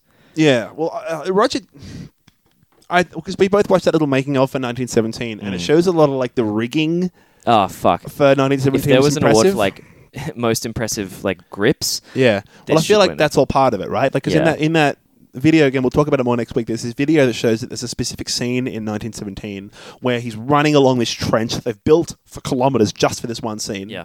They've been rehearsing for months, where the character's like running along this trench, and then it, the, the camera's on a crane, and then it's taken by two soldiers in uniform that are like members of the crew that are dressed up as soldiers. Yeah, they, ha- they put the crew in uniform so that if they, it, then the, when they have to, like, run around, if Yeah. they get caught in a shot, it doesn't ruin it. Yeah, and so then so the camera's passed from a crane to being handheld to then it passed to another crane on the other side so of the it's trench. stuck on the cranes with magnets, and so they just attach it by Yeah. like pulling it off, Yeah. and then they stick it back on. yeah, i- im- amazing, but like amazing amounts of work to go into like getting these shots that go for eight minutes or, or whatever, and yeah, no, it was really impressive. But again, I don't I don't know who's going to win for cinematography there at all. yeah. I maybe mean, maybe Once Upon a Time in Hollywood wins. Joker could win. I like Joker Joker. could win. Yeah, it's been nominated by you know f- so many fucking times. I think the cinematography in 1917 was probably more interesting than the cinematography. It it had a bigger gimmick behind it, but apparently, even though there is a massive gimmick in 1917, Yeah, it's it doesn't sacrifice like beautiful looking shots to get the continuous footage. So I, it still has like incredible beauty behind it, even though. Yeah. So I've heard. Um, I don't know. Yeah, I mean, it'd be interesting if anything like the Lighthouse one, but I don't think it will. At least it's got nominated. yeah. Once Upon a Time in Hollywood also had amazing cinematography. So I suppose it did, yeah. In a, in a, it was more of like a beautiful, picturesque kind of Yeah, cinematography rather yeah. than the technical requirements that went into 1917. yeah, every, I don't know. No Every idea. shot in a Tarantino film is just perfect for the emotion that it's trying to Yeah. convey. I'll take a pot shot and say 1917 wins. Okay, yeah. I uh, my bets on Joker. Cool. Cool. All right. Um, then we have uh, Director and then this picture, right? directing. Yeah. Okay. So directing. Um, no women are nominated for this category. no, that's fucked. Greta Gerwig. Greta In a- Gerwig should be on this list. in a in a fucking l- lists where people were like, "Oh, why isn't Booksmart on this list?" Uh, yeah. In in a, in a, in, a, in a year when Little Women comes out, which I think is one of my favorite movies of the year, Yep. and it was really well put together, Yep. Yep. and it was such a such a apparently such a diverted so much from previous adaptations and from the source material and its structure Yeah. that to have a director be putting that together and have this creative vision for it and then not have her on this list is ridiculous. Yeah. So uh, The Irishman, Scorsese, uh, Todd Phillips for Joker, Sam Mendes for 1917, Yeah. Tarantino for Once Upon a Time, and uh, Bong Joon Ho for Parasite. No idea. Again, I don't really know how to watch a movie and say that it's well directed. Mm. Um, other than with what I just went off with with Gerwig. No, I don't know. Yeah. Um, I think the best way that I could say whether or not, and this doesn't make it easier necessarily to identify, but a movie is well directed if the idea behind the performance is good. Not just the execution of the performance, but the idea of the performance. Because the director's the person telling the actors what they need to do, and then the skill of executing that is the is the actors. actors? Yeah. Okay. So if there's a really interesting things like you need to move your body in a way that makes you look younger than you are. That is a Yeah. directorial instruction. I, sp- I suppose Joker was good in that respect. Yeah. Um, I think Joker might actually be The, the pick. best directed. here. Fucking wild if the director of the Hangover movies wins for Joker. But Great. Yeah. And I feel like maybe he's gonna not win for that reason. Um, Yeah, yeah, right. But- People are like, no, fuck this fucking Todd Phillips guy Yeah. thinks thinks decapitating a giraffe is funny. Parasite was um, amazing. The like one of the things that I've seen cycled a lot i- about how good Parasite was is that little rhyme that they do to remember the like the mnemonic that they have to remember the sister's role in the family, where she's like, um, uh, you know, uh, young Kelly was my sister in the first grade or something like that, and they do this little rhyme just before they walk in the house. There's little moments like that where the don't family remember is. Yeah, you'd Whatever. remember it if you saw it. Okay. There's moments where there's like very clever performance ideas. So I'd love to see Bong Joon Ho win for this. Um, uh, my bet is that it's Todd Phillips. Okay, great. And then Best Picture. Yeah. Best picture. Okay, this uh, this is a category with a lot of nominations. I've seen all of these already. The only You have ones. not. No, I mean I've seen these nominations. oh right. Um, the only two of these movies I haven't seen are Ford versus Ferrari Yep. and uh, the, The Irishman. The Irishman. I probably will get around to seeing The Irishman. I'm, I don't have any interest in watching Ford versus yeah, Ferrari. I don't know. Knowing It's my life, nominated that's for what's gonna best win. picture. Like, is it something? Is it amazing? I've just I don't heard know. nothing about No this idea. film, but I also have no interest. in So it. go, go on, re- read the list out. All right, so Ford v Ferrari, The Irishman, Yeah. Jojo Rabbit, Joker, Little Women, Marriage Story, 1917, Once Upon a Time in Hollywood, and Parasite. I mean, going by my Hollywood loves movies about movies. Once Upon a Time winning would That'd be wild. nuts. I just don't think. Tarantino wins Best Picture. Ever. Yeah. yeah, no. Um, but also like, honestly, it's it's up there with these films. Like, I loved that movie, and I thought it was such a good summation of his work to date. You know that like he he had Yeah. refined his own process so much. It had such a distinctive voice. and it showed like a good creative pros creative progression. Yeah, and so from much, all these other so movies. much restraint compared to what he's used and to. that's what working put me with. off it in the first place. though. Yeah. Um, no, I don't know. I feel like it's the obvious pick, but not at the same time. And I I, don't feel think like the my- Irishman wins. No, I don't think Jojo Rabbit wins. no. I don't think Ford v Ferrari wins. Knowing our luck, it probably will. No, no. Let's fuck that off. Okay, Yep. so I don't think Little Women wins, even though it I think could. it could. I think it could.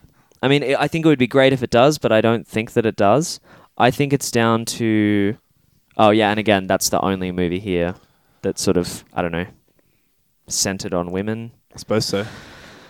Well, the other ones, are, uh, oh, ah, Parasite Not scented. Oh, you but- sent it to one. I, I was, I was going to say I didn't know if the other ones were directed. By I guess. women. Yeah. No, I don't so know. it's Marriage Story and Parasite. Yeah. Anyway, Tubman, I guess is. It would be Ha- wild if Harriet. Parasite won. People on po- in, in- That would people be in America insane. have been obsessive about Parasite in Yeah. a way that no one has ever been about any other foreign movie I've heard about in ages. Maybe people just like love Yeah. to give themselves a pat on the back for watching a foreign film or something. But Um, Yeah, maybe. Yeah, and this is like one of the most accessible foreign films that I've seen. So Yeah. Yeah. Um. Okay. So. I think it comes down to I don't think Marriage Story wins. I think it could. I think Marriage I Story think is my all pick. of these could because they've been nominated. No, but, I think. well, no, they can't because like fucking. No, no, there are some don't that are think definitely Ford not v going Ferrari to win. wins, yeah, right, yeah. Well, I think Marriage Story could win. That, that's almost my pick. I reckon. Wow. Out of all of those, what are the other ones Best that have left? picture. Nineties. So that that Marriage Story means Joker doesn't win. It means Once Upon a Time in Hollywood. Joker shouldn't win, but Doesn't fuck, win. Hollywood would love to give it to Joker, wouldn't they? Just like no, we love. I Sup- think they'd love to not give it to Joker. No, I think they want to. I think they want to do it. I think they want to be like, nah. See, like our, everyone's been criticizing our obsession with like superhero movies, and Joker is an, an example of the fact that we've been making nothing but superhero movies for ten years. Look, it's paid off in a big artistic way. Yeah. Superhero movies are valid forms of art all I the don't think time Hollywood's in every been example. arguing for that. Have Well, they? no, I just no. I I mean, Hollywood is another thing, but like, yeah, but well, it kind of is like the the Academy. I think I don't know. Mm. I think it, I think some could argue it's an example of how like the huge like commercialization of superhero movies hasn't been like a waste of time artistically. Yeah. Do you think 1917 could feasibly win? Yeah, I don't know. Yeah, You yeah, it sound could. But uncertain. it's like it's not a. I don't think it's a very. You know how there's like, there's like I think it's like a it's I think 1917 is closer to like a dumb action movie Right. than it is to like a beautiful cinematic piece of art. Yeah.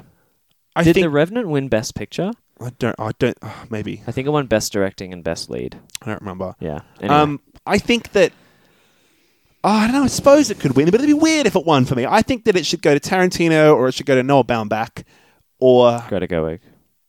or is she on that list? Yeah, Of Little course she- Women. yeah, or, or it should go to Greta Gerwig. Yeah. Um, Or Bong Joon Ho. That's I think those. I think it won't go to. But I think the fact that he's been given the international film nomination I think means he'll so. win for that. yeah, it's a nod. So I think Once Upon a Time in Hollywood, uh, Marriage Story, Little Women, or Joker are the four. Yeah. Right. That's what I reckon. I have no idea. It's going to be weird no matter what. And often the best pictures are the best picture. There's heaps of times when it doesn't align with what we think should happen anyway. The best picture win picks is often. It's often strange. weird. It'll be fucking Ford versus Ferrari. I think you're right. Or it'll be The Irishman because we've not talked about it at all. 'cause it doesn't seem like it should even be on this list, having not seen it. but- yeah. Fuck. I don't know. Uh, yeah. What's your bet- what's your what's your guess?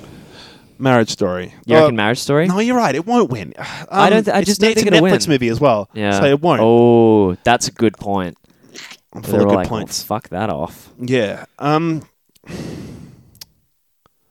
Joker or Tarantino, I reckon. Joker has 11 nominations. What do we think about that? do you That's think heaps. that they've do you think that they think we've nominated it for 11 different things. We recognize that this was good on all fronts. Maybe it's a jack of all trades and a master of none. So Yeah, it doesn't maybe. really win anything important. Maybe, yeah. Um, well, then again, I've, I've got an article here from Slate that's pointing out that Netflix has the most nominations this year out of like any big studio. Oh, wow. So Netflix has got 24 nominations across all of their shit because they've got Irishman, Marriage Story, Two Popes, a couple documentaries, some animated shit. right. and a documentary short. Disney's got 22. Uh, it says at least 22. I don't know what that means. Yeah, it doesn't count when you own 60% of the market. well, it says Disney, including Fox, has 22 nominations. Sony has 20. Warner Brothers 12. Goes down from there. Mm. But um, yeah, it is kind of wild that Joker's got. Joker's got 11 nominations. That's, Yeah. I think, almost the most nominations out of any film on the list. It is. It I is. think. Yeah. Irishman's got 10. The fact that Netflix has 24 nominations clearly means to some degree they don't have any. They don't care about giving shit to Netflix, but I think it. God. I think it goes to Joker. I don't know. I'd be, I think that's the most likely for me as well. Yeah, I think so. I think it goes to Joker. I would love to see. I I'd actually be happy with any of the four that we read out. Um, Yeah. yeah. Ford versus Ferrari is going to fucking. Yeah, absolutely. It's going to clean up. Yeah. All right, And on sweet. to the most important category documentary short subject. yeah, no, we're not doing. it. I'm no. putting my foot down. okay. Um, Right, well, that's the Oscar. it. That's, the Oscar nominations. So that's what we think. Someone, Wild. someone that's not us, catalog our predictions, and then go through and tell us how we fucked it all. Good. I mean, look forward to happening, finding out this pro- this episode's probably not going to come out until after the Oscars have actually happened. Yeah, So yeah, yeah. Let's see what happens. So we can release a little one-two of like our Oscar predictions and then our thoughts on the winners. Hell yeah. All right. Right. Okay. So, Little Women, we can sort of pivot a bit to now. Yeah. This is the new film written and directed by Greta Gerwig. I suppose by written, I mean she's the one that adapted, the Adapted, screenplay from the book. The book was originally written by Louisa May Alcott and came out in 1868. And since then, there have been Wikipedia says seven film adaptations, but I know there's also been like I think there's a recent TV series with Maya. Um, oh, Maya Hawke. Oh yeah, I think she was in it. There, has been her and Ethan Hawke's there's been good. fucking heaps of adaptations of Little Women, and so I had never been really familiar with the story at all. I'd never had to read the book. I'd never seen any of the other movies at all, really. Mm-hmm. Um, I got keen on this, I suppose, because of the cast and because I had just seen Greta Gerwig's Lady Bird recently and really liked it. So I figured, let's dive in on this. Yeah, Um, I studied the book at university, so I was Yeah, right. somewhat familiar with it. So, Um, yeah. Without wanting to, I suppose, do our typical trope of just summarizing the whole fucking plot. Hmm. The s- plot of Little Women is it's set it's set in the the mid to late 19th century, right after the Civil War in America. There's this family, uh, the the March family, live in this big house in I think Massachusetts with their mum and there's four sisters. Yep. The mum is called. She, it's played by Laura Dern as Marmy. The eldest sister is Emma Watson, who plays Meg March. The second eldest is Saoirse Ronan, I think, who plays Joe March. Then Florence Pugh plays Amy March, and Eliza Scanlon plays Beth March. They are four sisters who are four sort of like kind of different tropes, and they're very sort of. I can definitely see how in previous versions of this story they could have easily just been like vague caricature kind of outlines of a personality. Yeah. Like Meg March is the old character, the, the elder sister who's more responsible and as, as a child wants to live in high society. yeah, Um, and she doesn't seem to get much of a much of a run in this movie very much at all. I think she seems to sort of be defined by who she marries and defined by the fact that she wants a family. I think that's the point. I think a, a current cultural touchstone of that is like Sansa Stark, who like or, except before she gets fucked up. Um, Yeah. where she always all she ever wanted was to be a princess. You know, Yeah. that's like that's Emma Watson's character in this. Is Yeah. All she wants is to have a have a lovely marriage and a big house and start a family and be happy with her family. you know? Yeah, Beth is young. I think. I think she's the. I don't know. I can't tell whether Amy or Beth are the, is the youngest, but Not Beth sure. is one of the younger sisters and is very quiet, very shy. She's the musical one and is always playing the piano. Amy March is the painting one, who's good at painting, and Mm. uh, she's played as quite sort of immature and selfish in this film. I, think, she always kind she of might is. be the youngest. Yeah, right. Well, she's played as sort of very self, very, very self-centered and immature in a way that gives her character lots of room to grow later on in the story. Yeah. I think I think that I, I read somewhere that she's the character that a lot of people dislike often because of how she's sort of fucking over other characters in the story Yeah, multiple times. And then uh, Saoirse Ronan plays Joe March, who is the writer.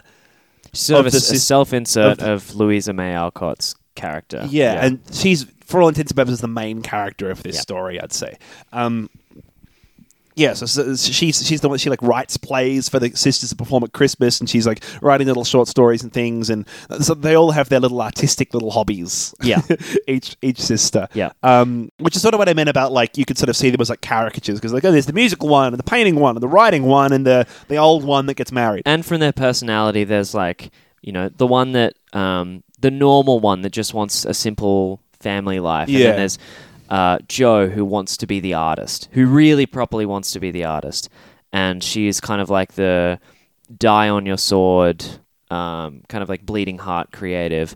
And then there's Amy who like is following that path and is talented but is lazy and selfish and doesn't want to work very hard and Yeah. is is extremely self centered. And then there's Beth, who's like the sweetest one, completely innocent, um, very emotionally in touch, forms friendships with people very easily, and, and yeah, um, yeah. And so it- Joe there's sort is- of you can sort of my understanding of this is uh, it's a and maybe this is uh, something that happened a while ago, or maybe it's just because we're dudes. But like, this is the type of story where um, young girls that read it sort of fit themselves into one of the characters. You know, they're like, "Are you uh, an Amy or a Joe or a Beth or whatever?" I can't even remember him. What's his character name? Yeah, no. Um, but Meg. uh, yeah, Meg. So like, i- they're meant to be sort of in a way archetypal of different different types of people and different personalities and um, yeah, different pursuits and that sort of thing. Anyway, uh, yeah, so I guess it just sort of takes a look at their family life. Their father's away in the war, so while he's absent, um, how the family copes with that. And then I guess the, the, the main theme that through runs through this and kind of the bottom line of the story is how um, little actions or decisions or forks in the road early in your life are much more significant than you think they will be, and they continue to recur and define who you are later in your How life. people think of you and all And that. Exactly, and, and little things that didn't mean much to you at the time maybe meant something huge to someone else. Yeah. So it's a little bit of a, ba- uh, uh, like that coming of age story. It's a little bit of like a um, back and like future and past comparison. Yeah. A And that- little bit of romance. And, And that's yeah. aside from the obvious themes in the film, which are sort of like women's morality and their place in society Yeah. and what it is to be a woman in whatever society it is that I think I think it's more interesting to, ref- to see see the, the production of each of these films of each of the versions of Little Women as like how the values of that time are reflected in how the film is made. Yeah, sure. I watched a brief, well, it's a really long video that I sort of skimmed through this morning. That was it looked at the um, the 30s version, the 40s version, the 90s version, and the version that came out just this year, and Right. about how they each adapted the films differently, and it's each sort of tweets with the text in their own little way to fit the purposes or to fit the values of that society Right, yeah. um, and about how, for example, the one in the 90s that was made obviously like the greatest distance apart out of all the ones this video is looking at because the previous one it looked at was like the 40s or the 50s one. Um, the one that was in the 90s with Winona Ryder in it um, and uh, Rocky Horror Picture Show, Susan Sarandon as Marmy, um, Right. was one of the f- was was an adaptation of the film where Marmy was played with a lot more independence and a lot more of like a like a sass, for want of a better word, um, than or any of the other ones it had, and it sort of gave her like a more a more important role as like an independent single mother like Right. raising her children in a in a very self-sufficient kind of way that was reflective of the sort of wave of feminism that was rising in the 90s there at the time um, and I, i'm not able to conjure up what the values were in the 30s and 40s that they were trying to project but it was things like in the 1930s version of the film um, that was that came out during the great depression there's a scene where the auntie, the rich auntie that's played by Meryl Streep in this one, whatever- whoever it is, the rich auntie um, gives each of them a dollar as a Christmas present, and each of them like very carefully considers whether they should save it or who they should give it to or whatever, Right. And because it's the Great Depression, and then the one that came out just after World War Two, um, that was like this big, beautiful Technicolor production done by uh, MGM. They're each given a dollar and they go on like a shopping spree Right. That's interesting. as like a reflection of the The happier period. economic boom. Yeah. Um, little examples like that, and then I think that in this in this new one, this new 2019 one, there are all sorts of different ways that it was modernized and changed and adapted that won't bother to mention. Yeah. No, I don't think we need to go into it. I don't remember what what spurned me to go on that little that little, that little rant, but just how the the ideas. So this is obviously a book by women about women, and Yeah, right, The idea okay. of how the different perspectives on that have carried through the century. right. Um, uh, yeah, and, and so Joe, the, it flashes between two different periods in time. It flashes between their childhood and then seven years later in a really interesting non-linear way. which is not in the book. I think the I don't believe. the, the non-linear aspect of that isn't in the book. Yeah. No, I don't think so. I think that the book is linear. Yes. Neither you have read. I have read. The book. You've had to study it, but you don't know whether you've read it. I've, I've, I have. I realized I have read it. I mean, often, as anyone who's studied You were texts like- will know, you'll skim them and Yeah, like- you, you were like, I think I've read this. I mean, I definitely wrote an essay on it, but I think I've read yeah. this. But I one. think I actually read this one. Yeah, yeah, yeah. yeah, I really liked the non-linear way that they told the story. If we're talking about the screenplay for a moment, because we were mentioning it in the Oscars earlier, I thought that it did a really good job of offering that contrast and sort of the the theme you were talking about before, themes. That's how we got onto it. The theme you were talking about before of how little things that happen earlier in your life become more impactful for you later. Like Yep. they would have lots of scene- scenes in the book, for example, where they would have a beach scene that would hard cut to this a, a beach scene seven years later, and the feeling that the characters were there would have experienced would be completely different. And the visual language would be completely different. I know that um, Greta Gerwig used a special, and the cinematographer for this film used a special filter yeah. uh, for the childhood scenes. To make everything look really warm and golden. yeah, exactly. Um, compared to, and you really notice it, like especially when it sort of hard cuts to the same place, I didn't notice it and the all of first a sudden time. it's like, damn, cold Yeah. beach. Yeah, Yeah, I didn't notice it the first time, and I felt so stupid going in the second time that it was so it was like, so Yeah. obvious. I mean, I, I don't think I would have necessarily noticed it uh, overtly, but it certainly makes the Yeah. the, the time when I did notice it most was in, on the beach in- on the scene. beach. Yeah. Yeah, it's the Also, most there's- obvious. Yeah, and- and it's sort of like forces. It, I like the hard cutting between the two times like that because if you were just to tell it linear, linearly, those differences in the scenes wouldn't be as obvious. So in the first beach scene, it's when they're all kids and they all go down with a whole bunch of families to the beach and they have a fun time. Yeah. and it's this fun beach trip and it's this lots of flirting between the male and female characters and these little young romances and young loves. And then it hard cuts to Saoirse Ronan with one of her sisters who is dying Beth, of this yeah. illness. Um, and just the contrast of like how much their lives have changed and how much more responsibility they have and how much they've lost between those two scenes is so much so much more heavily emphasized than I think it would be if you told the story linearly. Yeah, I, I, thought mean, it was really effective. yeah, I think it would. It, it's it makes it easier to draw those Yeah. comparisons, And it but it doesn't cheapen them because of how well they do it. I don't think so, and it, but it makes you feel like because it, it'll often cut and it'll make it'll it cut to Saoirse Ronan seven years in the future, and the sort of look in her eye makes it feel like she was remembering that. in Yeah, some sort of sorrowful or wistful kind of way sometimes. Yeah. Like there's there's a great one of my favorite sequences in the film um, is one where it's Saoirse Ronan remembering waking up and going downstairs on several Christmas mornings in a row. And the first Christmas, or maybe it's just two. And the first Christmas morning is her happily going down and seeing all her family all happy and everything. And the second Christmas morning is exactly the same shot of her going down the stairs again, but it's after this terrible tragedy they've all suffered. Yeah. And the way it sort of A B's that does this really good job of this evoking this melancholy feeling of everything that the character has lost and everything. Sort of a lot of it is this like uh, expressing this immense sorrow at the fact that childhood is over, and that's shown through the cinematography being all cold when they're grown up, and it's shown through these edits like that. I think it's really effective. Mm. But we're also making it sound more obvious than it actually is. It's quite, a- and it isn't just that. Look how happy everything was back then. And I look saw the how- film twice, Look so how I feel sad like everything was back yeah. now. I feel like having seen it twice, I was looking for these differences the second time. Right, More. but uh, there's still joy in the present. It's great, yeah. right. Uh, it's it's not like everything everything new is bad and everything old is good. It's like it's very much just that everything was simpler and more. They were fixated more on little things when they were younger. Yeah. And as they grow older, they learn what they need to care about. They are trying to find themselves in more complicated ways. They're placed in more complicated social dynamics. Yeah. Things that they've always wanted become available to them, and they realize that they didn't actually always want those things.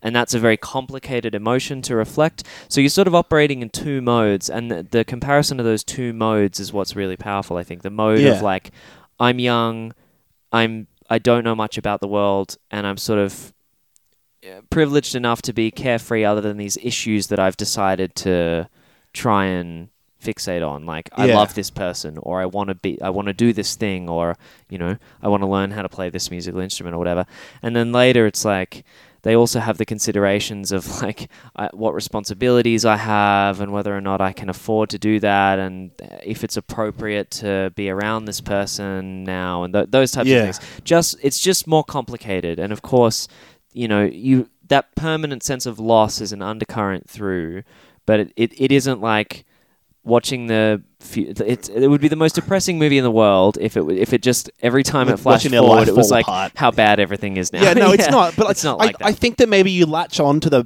I latch onto those melancholy moments in the film because it evokes this it, the, the sense of loss that it evokes is so personal. Yeah. and you you these characters feel so real, and the way it presents their experiences makes you latch onto them as in such a personal, real way Mm. that you, it, it reminds you of stuff that's happened in your own life. I think in a way. Yeah. And I, but I, I thought this film was so wonderfully charming, and it was so it was so such a beautiful world that they'd created, and it feels like the sort of movie that could go on forever.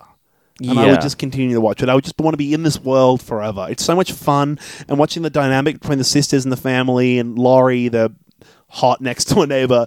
Um, Played by Timothy Chalamet. yeah, um, is just so great and so charming and so much fun. I- It's like watching someone grow up, and it's like watching someone's whole life in the most exciting way. Hmm. That it's, it's almost not about very much at all. It's just about their experience in daily life. Yeah. which I feel like is what Greta Gerwig.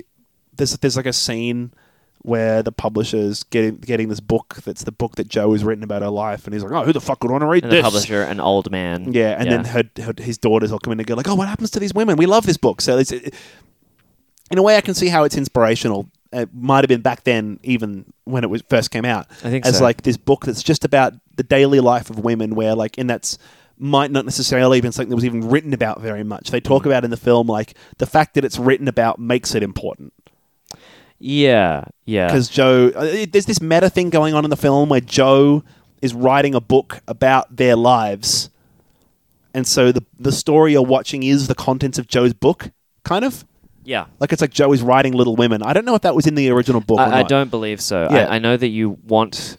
I think the all of the meta narrative aspects in this movie are Greta Gerwig's. Yeah, right. So Doing. in this movie, Joe Joe is writing Little Women while you're watching Little Women. Yeah. Uh, Um, you just googled Jane Austen, you stupid fuck. no, I know. I'm trying to find when she was active because the That's not- the previous. I, I guess like so. May Louisa May Alcott was born. Oh, right. in, I like, thought I thought you thought Yeah. she wrote it. I, I know Sorry. that they're different. I'm aware. Um, I would have to be a fucking moron. yeah, well, to get those two I was things. l- confused. Oh, the way I was looking at you five seconds yeah, ago. Yeah, yeah. Um, because like I'm just thinking of like having studied this, the ways that the ways that female representation occurred in like Jane Austen's novels, and then as so May Alcott was born, sort of 20 years after Austen finished writing Yeah. by dying. Um, so Louisa May Alcott was born in like 80, uh, 1830s ish. And so like she was writing through that, like through the, the sort of middle and late of that, that century. And it's interesting because I feel like the books that that publisher is saying that she should be writing are the types of books that Austen was writing but also criticizing. So you've got these Yeah. these perspectives where it's sort of like what I I might be wrong about this, but my understanding is it's sort of this shift from women authors knowing that those are the books that like knowing that that shape of plot is what people want and then still writing that but being critical of it Yeah. which is what Austin was doing. But then uh, Louisa May Alcott coming along and saying, "Well, I'm not even going to write that shape of story. I'm going Yeah. to write something that's making not not not just making fun of that, but it's completely different and acknowledges that yeah. shape of Well, story." Something this video I watched that compared the different interpretations of Little Women was about how I suppose the interpretations tend to get a lot more feminist over time, and the idea that a lot of the Mm. and May criti- Alcott was a feminist in the fucking 1800s. That is insane. Well, so like a lot of the criticisms that seem to be an inherent part of the story are a lot more obvious in these more modern film adaptations than they perhaps were in previous adaptations Mm. or than they perhaps were in the novel. The idea being that those were a lot more covert in the novel. Like as an example, I feel like uh, whatever it's a 150 year old story. Yeah, I it's- didn't spoilers. I didn't know it, but we're going to spoil it because I should have known it. Um, so at the end of the book, at the end of the story, where Joe marries this ugly ass French professor yeah. in the book. Because- he's in, in the book he's described as this like old French dude with no beautiful qualities at all Yeah. to his face. Um, and apparently the book came out in two parts where the pub jo, uh, the author's real publisher in real life said said she was pressured in some way to make sure that Joe gets married. Yep. And so when the second part came out, she invented this ugly fucking old dude out of nowhere, almost as like a joke. Yeah. To be like, all right, I'll have her marry this fucking guy, and it won't be for any reason, and he's going to come out of nowhere. Yep. And so that's like a, all right, fine, you're going to get married, she's going to fucking marry this guy. Yeah. And so then this this movie directly references that and said has a scene where the character Joe is sitting in the room with the character of the publisher, and the publisher says like, your character has to get married, and Joe's like, all right, mate, she's going to marry this guy. And but it's a I feel like what's covert with like uh, Louisa May Alcott just making Joe marry someone fucking random, someone that doesn't really seem very suitable at all. Yeah. In the book, is sort of directly referenced, and it's this this me- this this, this sort of meta moment in the movie where. Joe says, like, no, I don't want my character to marry some dude. I don't want him to. I want him Yeah. to get married. And the guy's like, just make her get married. She's like, all right, I'll make him get married. Um, Yeah. where like it's more directly criticizing that trope of like, why do women have to always be married in a book? and then of Whereas- course in the film she like gets married to someone that barely has any screen time. Yeah, So right. sort of the same thing happens. Yeah. Well, apparently the, the character of the professor was a lot more of a, a, a leading role in previous versions, where that character would like be supporting supporting Joe professionally by encouraging her writing Yeah. and like supporting her personally by sort of becoming her lover later on. Yeah. But it's sort of like a weird dynamic, I suppose. I don't know. Um, and that that was int- that was like an interesting feminist perspective, I suppose, that you'd have like a man that's like supporting the career of his wife, Yeah. in a way that I suppose wasn't normal. But it's interesting that in the Greta Gerwig version, the character of the professor is completely written out of the story almost. Like he's in it for like maybe five minutes. Yeah. So it's like even more of a joke Yeah. that she gets together with him at and the end. he's and it's like not a even young, really clear. attractive person, which is again Goig saying, "All right, here's what you want." Yeah, I heard Yeah. her in an interview today um, on the way over to record where she was saying that like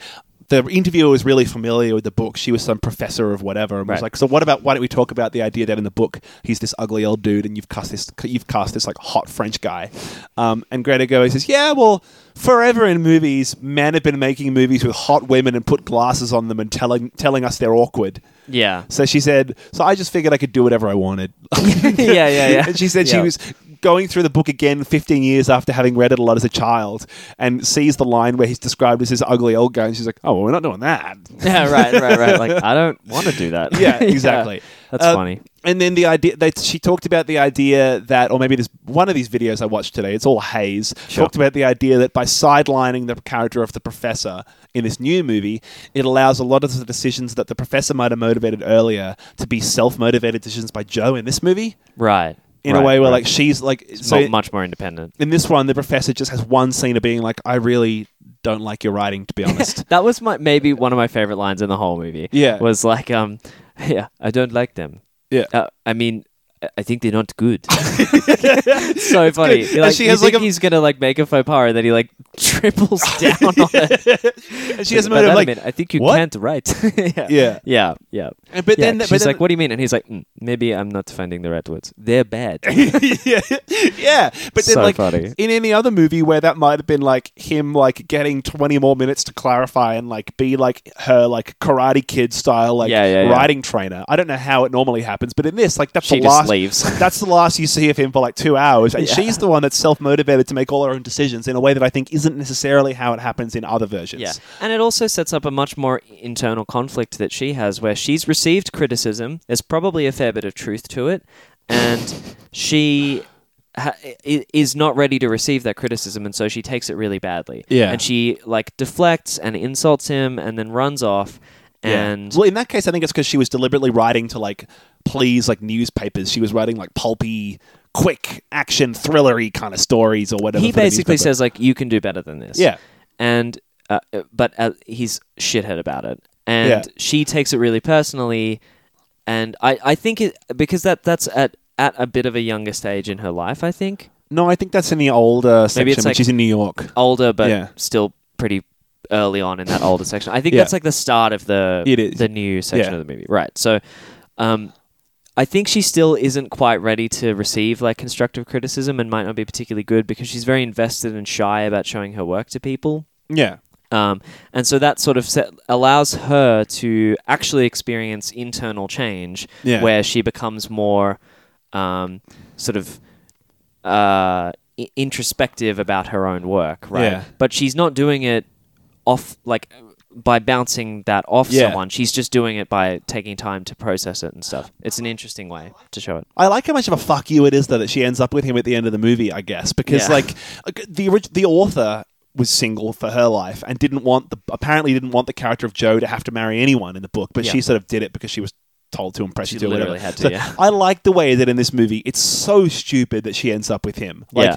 in the most cartoony way, like literally the last It's thing almost like her family convinces her to go and do it. she's like, All right, fine. She's I'll like, I don't love him. And Yeah. they're like, Yes, you do. Go on. And Yeah, she's like, exactly. No, I don't. And they're Yeah. like, Yes, you do. Go on. Come on. Yeah. I'll get the car started. We'll go. You definitely love him. Yeah. And she's like, All right. All fine." right, fine. I do love him. Yeah, yeah, Yeah. ex- but yeah, because it, does this. It does It this takes thing like where it's- that long. it's showing. It's showing you like uh, Sir uh, Joe running after the guy, and it looks like she's about to give up or whatever, and then it breaks out of it, and it was that was like that was like the publisher and Joe reading her finished yeah, manuscript, yeah, yeah, yeah. and the publisher goes, "Oh no, you can't leave it like that. You got to write another chapter where they, they kiss and get married." Yeah. Um, and she goes like, "Oh, okay, fine." And then the next scene, it snaps back into that moment, and, then they they're kiss getting and get married. yeah, yeah, yeah. so yeah, It's very funny. I love that, and I, th- I think that Greta Gerwig's done a great job of Yeah. giving that little fuck you. And I think she said that she she wanted to. Maybe this was a previous one. Someone somewhere about one of these modern adaptations said like, "I wanted to do it as if like how would Louisa May Alcott have written the story if she could have done now." Right. And right. that, that that's also reflected in the way that a lot of these more modern interpretations get, are a lot more progressive or a lot Yeah. more overtly progressive rather than like the read between the lines shit that the author had to do. So I guess to, to get into some more specifics of the movie, like I don't know, I thought the performances and the writing was brilliant. She was sure she was springboarding off a book, so like I'm sure that a lot of the dialogue was kind of Yeah. already um, guided. But uh, I think they changed the language to be a little more modern. I imagine they probably did. They use yeah. a lot of lot more contractions like "don't" and "won't," which I, I imagine weren't quite as common back then. That's, that's a um, lot more nuanced than I was even thinking of. Yeah, sure, maybe. Yeah, it's just it's something that you don't really notice, but it makes the film a lot easier to watch. Yeah. so they don't all sound like yeah. people that wear top hats all the time. that I, I wasn't impressed at all by Emma, Watson's, performance. yep. I think, She's not a particularly good actress. well, yeah, I don't know. I just feel like I always sort of see through her performance, and I don't really feel it in the way that I really felt Saoirse Ronan's performance, and I really felt Florence Pugh's performance to a, to a lesser degree. And I really like Laura Dern. Uh, the fourth actress who played Beth is lesser known. She's actually Australian. She's and barely done anything. Eli- Eliza, Eliza, Scanlon. Scanlon. She's like a 21 year old Australian woman, and she was Where was she born? got famous th- uh, Sydney. Uh, she got famous through Home and Away. That's right. Um, but no, but these other characters, I feel like she doesn't get very much screen time at all.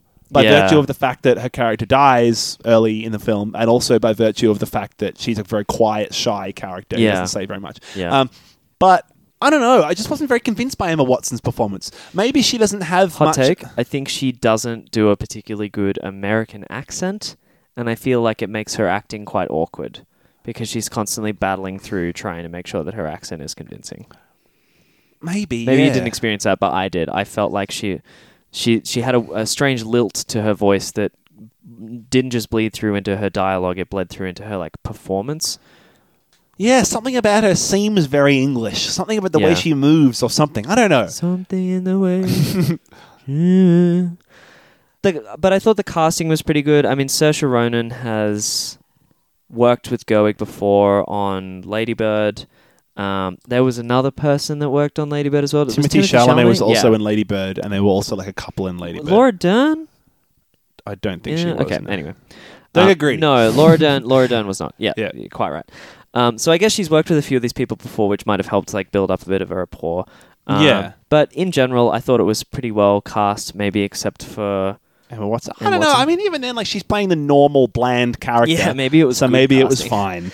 Timothy Chalamet It's great. did a really uh, did a really good job. I know that he's not necessarily the focus, but he's sort of this he he fun- his character functions as like this recurring almost antagonist. Like he kind of comes and generates conflict. I suppose he's so, very 'cause- chaotic. And he, he does a really good job of being this sort of drunk, childish buffoon yeah, when he needs to be, and then sometimes he's he's trying to he he's trying to redeems sort of himself yeah so much that it still it makes you forgive when he's acting like a shithead yeah almost enough that he sort of that next time he rocks up, you're not like, oh, this fucking guy. And he's got this larrikin kind of attitude to him where, like, he's trying to be a little bit carefree when all the women are like, can't you just be serious? And he's Yeah. like, oh, but why? Yeah. Uh, I really liked his performance in this, and I thought that, um, I mean, previ- in previ- the most previous, in the most recent version that was the 90s version with Winona Ryder, um, Larry, Lau- Laurie was played by Christian Bale, Oh shit, really? which I'd see was like a lot more of a mature kind of yeah.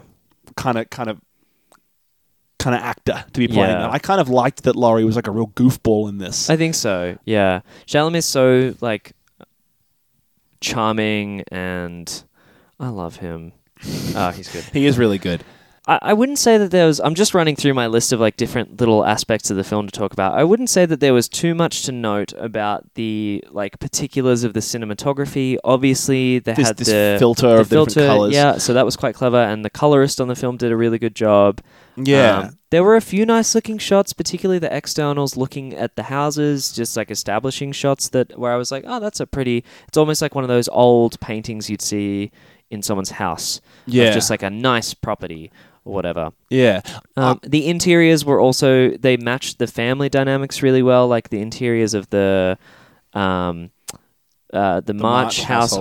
household. were really kind of like made you feel like they had enough, but they weren't like super well off. With you know? homey and Never warm really and wanted for inviting. anything. Yeah, exactly. And then they go to a poor family's house at one point, and they Yeah. basically like live in a barn. Yeah, I, I watched an interview where Gerwig was talking about how they designed the uh, Lawrence house and about how. Um, I'm, I'm, I'm going to fuck this. It's confusing because she was talking about how she knew that she was going to have this really warm filter on one and this really cold filter on the, and the no, so it was going to be really cold on the other. And so she said, with the childhood um, being this really warm filter, she still wanted that house to feel kind of cold and imposing. Right. So, she they had, had, these to make really it super cold. these really large, huge spaces with um, that was, I suppose, like Spartan. You can remember that that that that library scene yeah. where it's a lot of Spartanly kind of decorated, huge, big bookshelves and things, and it's- it se- it seems uninviting in this kind of cold way that makes you feel like, oh, this maybe this is why this this family doesn't seem to really get along. Yeah. Um, yeah. I like hearing about directors like obsess about shit like that. where they're Yeah, like, yeah, Oh, we yeah. thought about this, and you're like, oh, I wouldn't have even. I thought Knowing you that just found that You could house think across the about that. road. Yeah, yeah, yeah. No, they're very. There's a lot of thought that goes into to that type of thing. Yeah. um, she talked about the costumes being very specifically designed, and they thought about like what kind of dyes people might have access to back then. Yeah, right. Apparently, this costume designer's worked with Saoirse Ronan on a whole bunch of different stuff, and so Saoirse said in some interview that she'd noticed that she's very thoughtful and like so fucking excellent at her job in a way that you never realize people can be until you work with them. Right. She said like they were talking about how colorful like there's this scene where Emma Watson has this very colorful green or yellow scarf and someone was asking like is that too bright? And this costume designer was saying, well, no, back in the 1850s, they'd only just worked out how to do bright colors like that. So at this time point, fucking everyone was dyeing everything crazy colors. She said, like, you get ball gowns that are bright pink and bright orange. And, like, Oh, wow. it was like a fad, apparently, that people were dyeing these very bright colors. And the only reason it feels like it should be sepia is because of all the old photos you see. Right. That's sick. Yeah. Yeah. And so then they, they gave every girl a color palette. So I think a- Amy was blue, Meg was green, Joe has this red thing, and I don't remember about Beth. But Right. um, and then apparently the dress that Laura Dern wears has a bit of all those colors in it, ah, that's cute. which is cute, but it seems a bit too it's on artificial. the nose. Yeah. it yeah. is. yeah. Yeah. Yeah. It's like, oh, that's cute. They're like, Isn't that cool? I'm like, yeah, I suppose. yeah. I think it's cute because you didn't notice it. Like it, Yeah. it- it's clearly so subtle that it's almost more for the people making the movie. Yeah, and th- they, they said they wanted that to reflect the idea that each daughter has a little bit of the mother's personality Right, in, yeah. in her. Yeah. I don't know. This this movie just felt so real and so It so did. warm and wonderful in a way that I enjoyed a lot. I loved the scenes. The, the clothing thing reminded me of the scene. There were several scenes with Laura Dern and Saoirse as like a mother daughter kind Mm. of reflection away from the other daughters that made me really feel their bond together. Yeah. Oh, you, you mentioned after we saw it, like the scene where Laura Dern is grieving and she sort of like claws at Joe in a way where Yeah, it's she kind of does this- like- I don't know if that was direction or if that was just her getting carried up in the performance, but Yeah. man, it was fucking good. Like Really believe this person had just learned Yeah. that someone died. yeah, Beth Beth has just died, Hmm. the daughter, and this is the second scene where She comes uh, down for Joe Christmas. comes down for Christmas for the second time, down the stairs, and the mum turns around, and the place that Beth would normally be sitting is empty, and Joe works out that Beth's just died. Mm. Um, yeah, and she's standing up next to Laura Dern, who's sitting down. And yeah, she just claws and just fiddles with her jumper as she's like sobbing uncontrollably in such a weird So she just doesn't way. know what to do with her body. Yeah. Yeah. Oh, sh- that's so good. It's, I, it is very good. there were so many little moments where you could sort of talking about like performances where you can see someone acting. There were so many performances where Joe had to put on a brave face in front of her family. where You Mm. could sort of see right through it. Yeah. Which, of course, is you have to intentionally. You do. have to intentionally Yeah. do because obviously she's an actor, and there are so many other times where Joe is just so believable. Yeah. So to be able to know and be consciously able to put on the right kind of smile that people can see through is just so technically impressive. Yeah. Yeah. like I, I forget sometimes until very recently that like actors are I suppose maybe they can let themselves get like swept away in the moment, but it feels like sometimes they're doing shit they must they must have to know like all right when I need to do a smile that's like this I have to do this with my facial muscles Yeah. or Yeah. I whatever. would imagine there's a fair bit of that. Yeah. just so incredible just like Or a smile that, that comes across this way on camera feels like this when I do it with my yeah face. like I imagine like it- that's some I would to be to do that I would have to sit in front of the mirror for like weeks I would imagine that's part of their job. Yeah. crazy Oh, Yeah, it's cool. Um, one thing that I'll note about the and like we're getting towards the end of my little my little spate, but I, I did watch a breakdown of a scene where the March family first comes into uh, Timothy Chalamet's families, the the Lawrence family, right? yeah their household. So they're kind of meeting for the first time, and it's after uh, Amy has had her hand whipped by the teacher. yeah Um, and so, like, they're coming in, and there's a lot going on here because you sort of need to have a, few, a bunch of characters sort of meet each other for the first time, or like that don't know each other very well, kind of like seeing each other again. You need Amy's response to the whole family coming in, you need the whole family's response to learning about Amy. There's some romantic interest between a few of the characters that goes in a bunch of different directions, and the scene Yeah. is like less than a minute long. yeah And so you just have like she was it saying feels like so the blocking frenetic. of that scene yeah, we blocking so is, the, is the difficult. term that you describe like choreography almost. characters' movements basically, and where people need to stand or end up, and when they deliver certain lines and stuff. And it's really difficult because it changes camera angles a lot. But you would think that that would mean that like, okay, we just need to get you doing this. But they basically shot the whole thing, I think, from each angle, and so they needed to run through it a bunch. And then in the edit, the way that it comes together is it just has this energy to the scene where Yeah. you watch someone do something with someone and then someone does something else with someone else but it it's not confusing you just i- immediately get this sort of heuristic sense of what's going on between i- every character that interacts Yeah. with another character You're like oh she likes him oh, okay she's interested in that oh she's uncomfortable with meeting him for the first time or Yeah. whatever you know a- and it's so quick but it's so good that i think every perf- like the performance needed to be perfect the acting the, the the dialogue needed to be perfect the editing needs to come together the way that the scene is composed needs to not be confusing like they have to worry about breaking the 180 degree line for every single shot in that fucking thing Yeah. there's so much thought that goes into it and that's a good example of it but that has to happen because you're consistently dealing with like five or seven characters that has to happen a bunch of times There's in this movie several- there's so many yeah. scenes where the whole family is sort of bustling into this new place or this old place It feels and like a flash mob almost. There are so many scenes where it'll be this nice, quiet little scene, Then they just kick down the door. Five of these women will bust in and just constantly talking over each other the whole time. they- yeah Apparently, But- all those sings they rehearsed a bunch. There's several scenes Yeah, in the yeah, movie yeah. where these like all this simultaneous shit's Hours happening. of They rehearse rehearsal. like heaps. Yeah, yeah, yeah. Um, but it always feels one thing that the, I feel like as a viewer, you feel like a part of that family, really. Yeah. Sean, which is really Well, that's, lovely. That's what I meant. It kind of about like seeing and feeling these feelings, and like the way it cuts back and forth between the memories and then the seventies and the future Hmm. feels like you're you're reliving those moments with the characters. And then when when you see like Joe March sitting somewhere, and then she'll think back to Christmas seven years ago, and then it shows you back today. It's almost like it contextualizes what you're about to see. Through the lens of the flashback you've just seen, So Yeah, you- You sort exactly. of get this memory just as you need it, Which is a little bit how I imagine the characters are meant to feel because they've got these learned experiences that they're bringing forward into this Yeah. new context. This was like the best characterization and acting and presentation of emotion that I've seen in a film in Yeah, ages. It yeah. was just so good. it was I loved very, it. very, very good. Yeah. like I just I felt like I felt all the feelings that Joe March was feeling. I felt I, I, I- I was right there with her the whole time. Like my one of my favorite sequences in the whole film was um, towards the end, but I mean, it's weird because it's all sort of cut together and long, Yeah, yeah, yeah. non-linearly. But towards the end, when Teddy Lawrence, um, Timothy Chalamet's character, walks up the hill with Joe, and then says like, "Why don't we get married? We should get married. I love you. Yeah. we get along great And together." It's it's almost like she knows what he's gonna say, and so Yeah. she sort of immediately cuts him off and is like, "Please don't do this." Yeah, Uh, sorry. And she's and yeah, exactly. And she's like, no, we'd be unhappy, and I'd you'd we'd squabble, and you'd hate my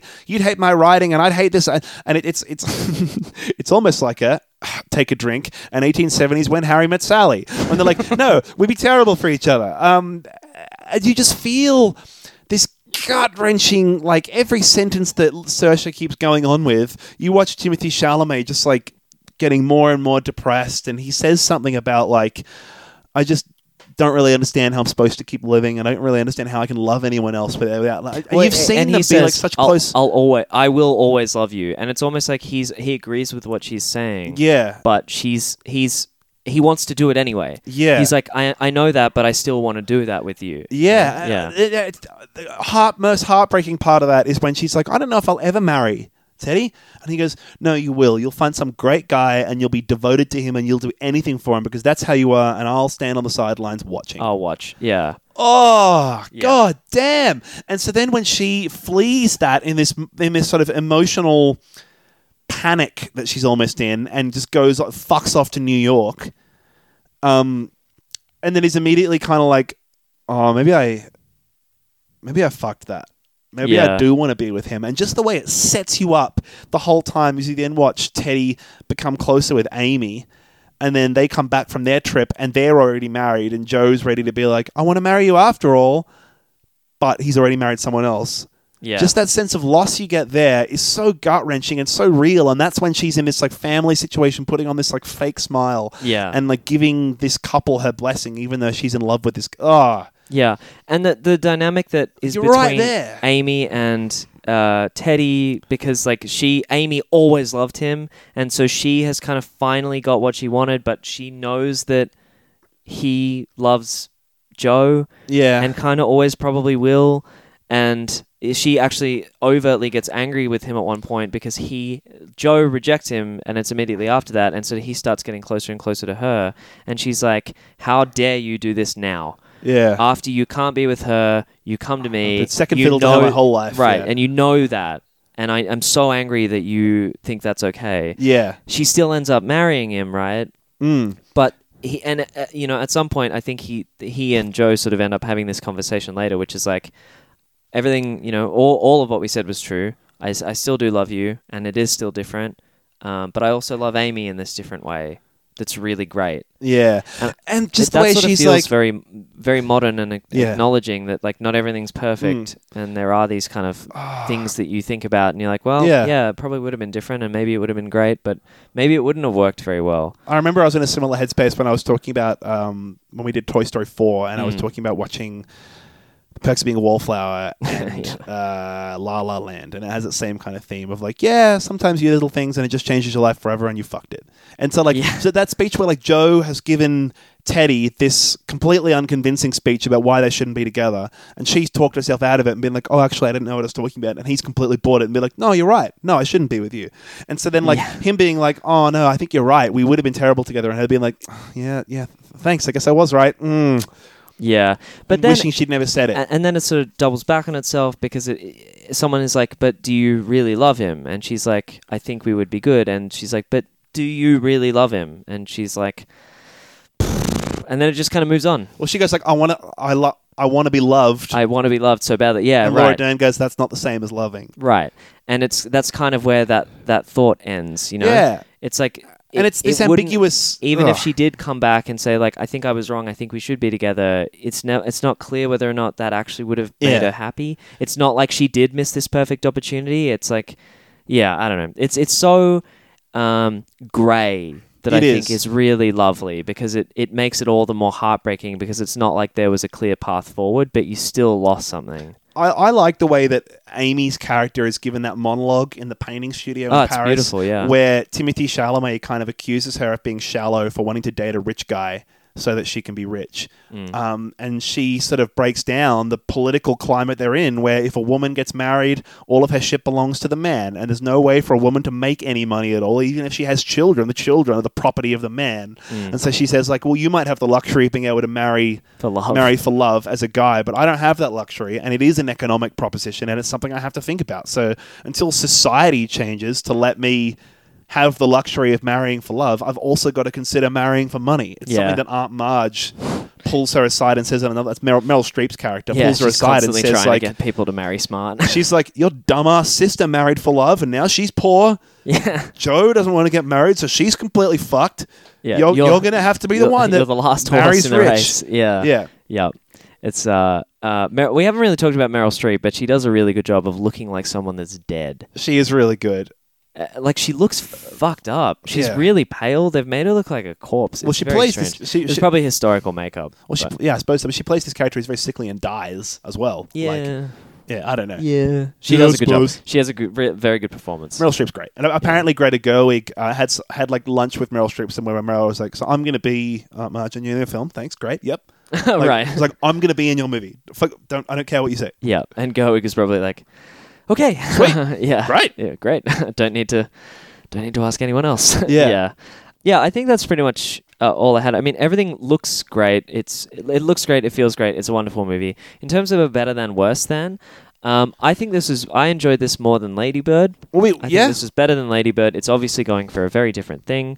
Um, Why don't we try and do this better than worse than in terms of the best picture nominees? Oh, because I can't make up my mind. I mean, out of the best picture nominees, again, I've seen all of them except for Ford versus Ferrari and Irishman. Yep. I liked this. I, I enjoy this more than Jojo Rabbit. I would say. I would say that Jojo Rabbit's been one of my favorite films of the year so far. And in terms of Mm. films that I've enjoyed watching as an experience, this wasn't necessarily funnier or whatever, but I enjoyed this more than Jojo Rabbit. So I'm going to say this film's better than Jojo Rabbit, Yeah. worse than. Oh, God, yeah. that'd be fuck, hard. it's brutal, isn't it? Maybe worse than Marriage Story. Yeah, that's what I was just about to say. Well, they're which is partner- that- which that's is funny Greta because they're Gerwig's partners, partner, right? yeah. Yeah, they're, they're Um, married. Oh man, Maybe worse than Marriage Story. That's my be- that's my official beef station. Better than worse than. I'm going to say it's better than. God, it's hard though. This it's is almost going for such a different thing. There are definitely elements of Little This- Women that I liked more than Marriage L- Story. Little Women might be my favorite film of the year. I think. Like, Damn, it's fucking great. good. It's really good. I don't know. It's it's definitely. Jojo Rabbit was up there for me as well, and this is Mm. this is beaten that. I think. I think I agree, and I think it's similarly. And as, as an immediate takeaway, I didn't really like uh, Hol- Hollywood. The fir- Once Upon a Time in Hollywood, the first time I saw it, and I think this, I had this immediate love for this film that I didn't for that Tarantino film. So I think that I almost love this more than that as well. I think I liked Once Upon a Time in Hollywood more, but like for different reasons. It's so hard. It's has been a really good year for movies. I think I'm Yeah. pretty happy with a lot of this Best Picture list. So that's God tough. damn. yeah. It is tough, isn't it? I, I think it's it's better than Jojo Rabbit. I think it, it's maybe better than Parasite, and I, I liked Parasite a lot. I thought Parasite was for, was, was good. I don't think it was like this. I don't didn't- know why people are obsessed about it so much. There are so many great films that come out every year. Why and So many this great one? foreign. You know, yeah, it is I a bit don't know. weird. I feel like people are giving themselves a pat on the back for liking a foreign film, and it's sort of snowballing a bit. here's another hot take. It's also an easy criticism of capitalism. Like it's a simple criticism of capitalism, and I feel Yeah. like a lot of people are like. Yeah, this is a big idea. Yeah, It's like, exactly. yeah, okay. Whatever- I guess whatever you get reckon, on board, bro. but yeah, sure, Yeah. yeah. Yeah. Yeah. well, I Um, think that's probably yeah. where we'll leave it then, right? I feel Yeah. like we haven't really done much about Little Women, but we've Oh, we talked about it heaps. Yeah. Content For in terms almost. of in terms of quantity, heaps. Yeah, I Yeah. don't know. I really loved it. I, I, I, I did. I thought it was excellent. It was such a brilliant experience watching these characters come to life. This this world could have gone on forever, and I would have watched it forever. It's just so engrossing. It's so enthralling. It makes you laugh. It makes you cry several times. God damn, I loved it. I think my main criticism of it is that all of the women in it are average sized. They're just normally sized women. I think that's my main criticism of it. That it sets expectations going into it, and I'm just not sure. Should have been that- called five foot ten women, Yeah, you know, just no, yeah, no, normally normally sized normally women, sized women. globally average sized women, maybe maybe like I think actors and actresses are usually a bit shorter, maybe like slightly smaller than average Slightly women. smaller women. Yeah, Yeah, yeah. On the small side, women. on the small side, women. I'd watch that. Yeah. Anyway, on that tender little note, if you want to follow us on social media, we are not necessarily very active on our Facebook page, but we have one. It's facebook.com slash beefstationpod. You can email us, beefstationpod at gmail.com for any private little messages that you don't want our hordes of fans Any little to love see. notes? Yeah, uh, we're getting. We keep promising. At some point, we're going to do a best of 2019. Probably not next week, but you know, at some point, it's going to come up. So, if you have any picks for the Oscars, if you think we got it wrong, post about it in the Facebook page. Let us know how we went. If you got any favourites, let us know. Hmm? I think that's it, isn't it? That is, I believe. I'm Oscar. I'm Andrew. See you later. Thanks. Bye. Bye. Bye. Bye. Bye.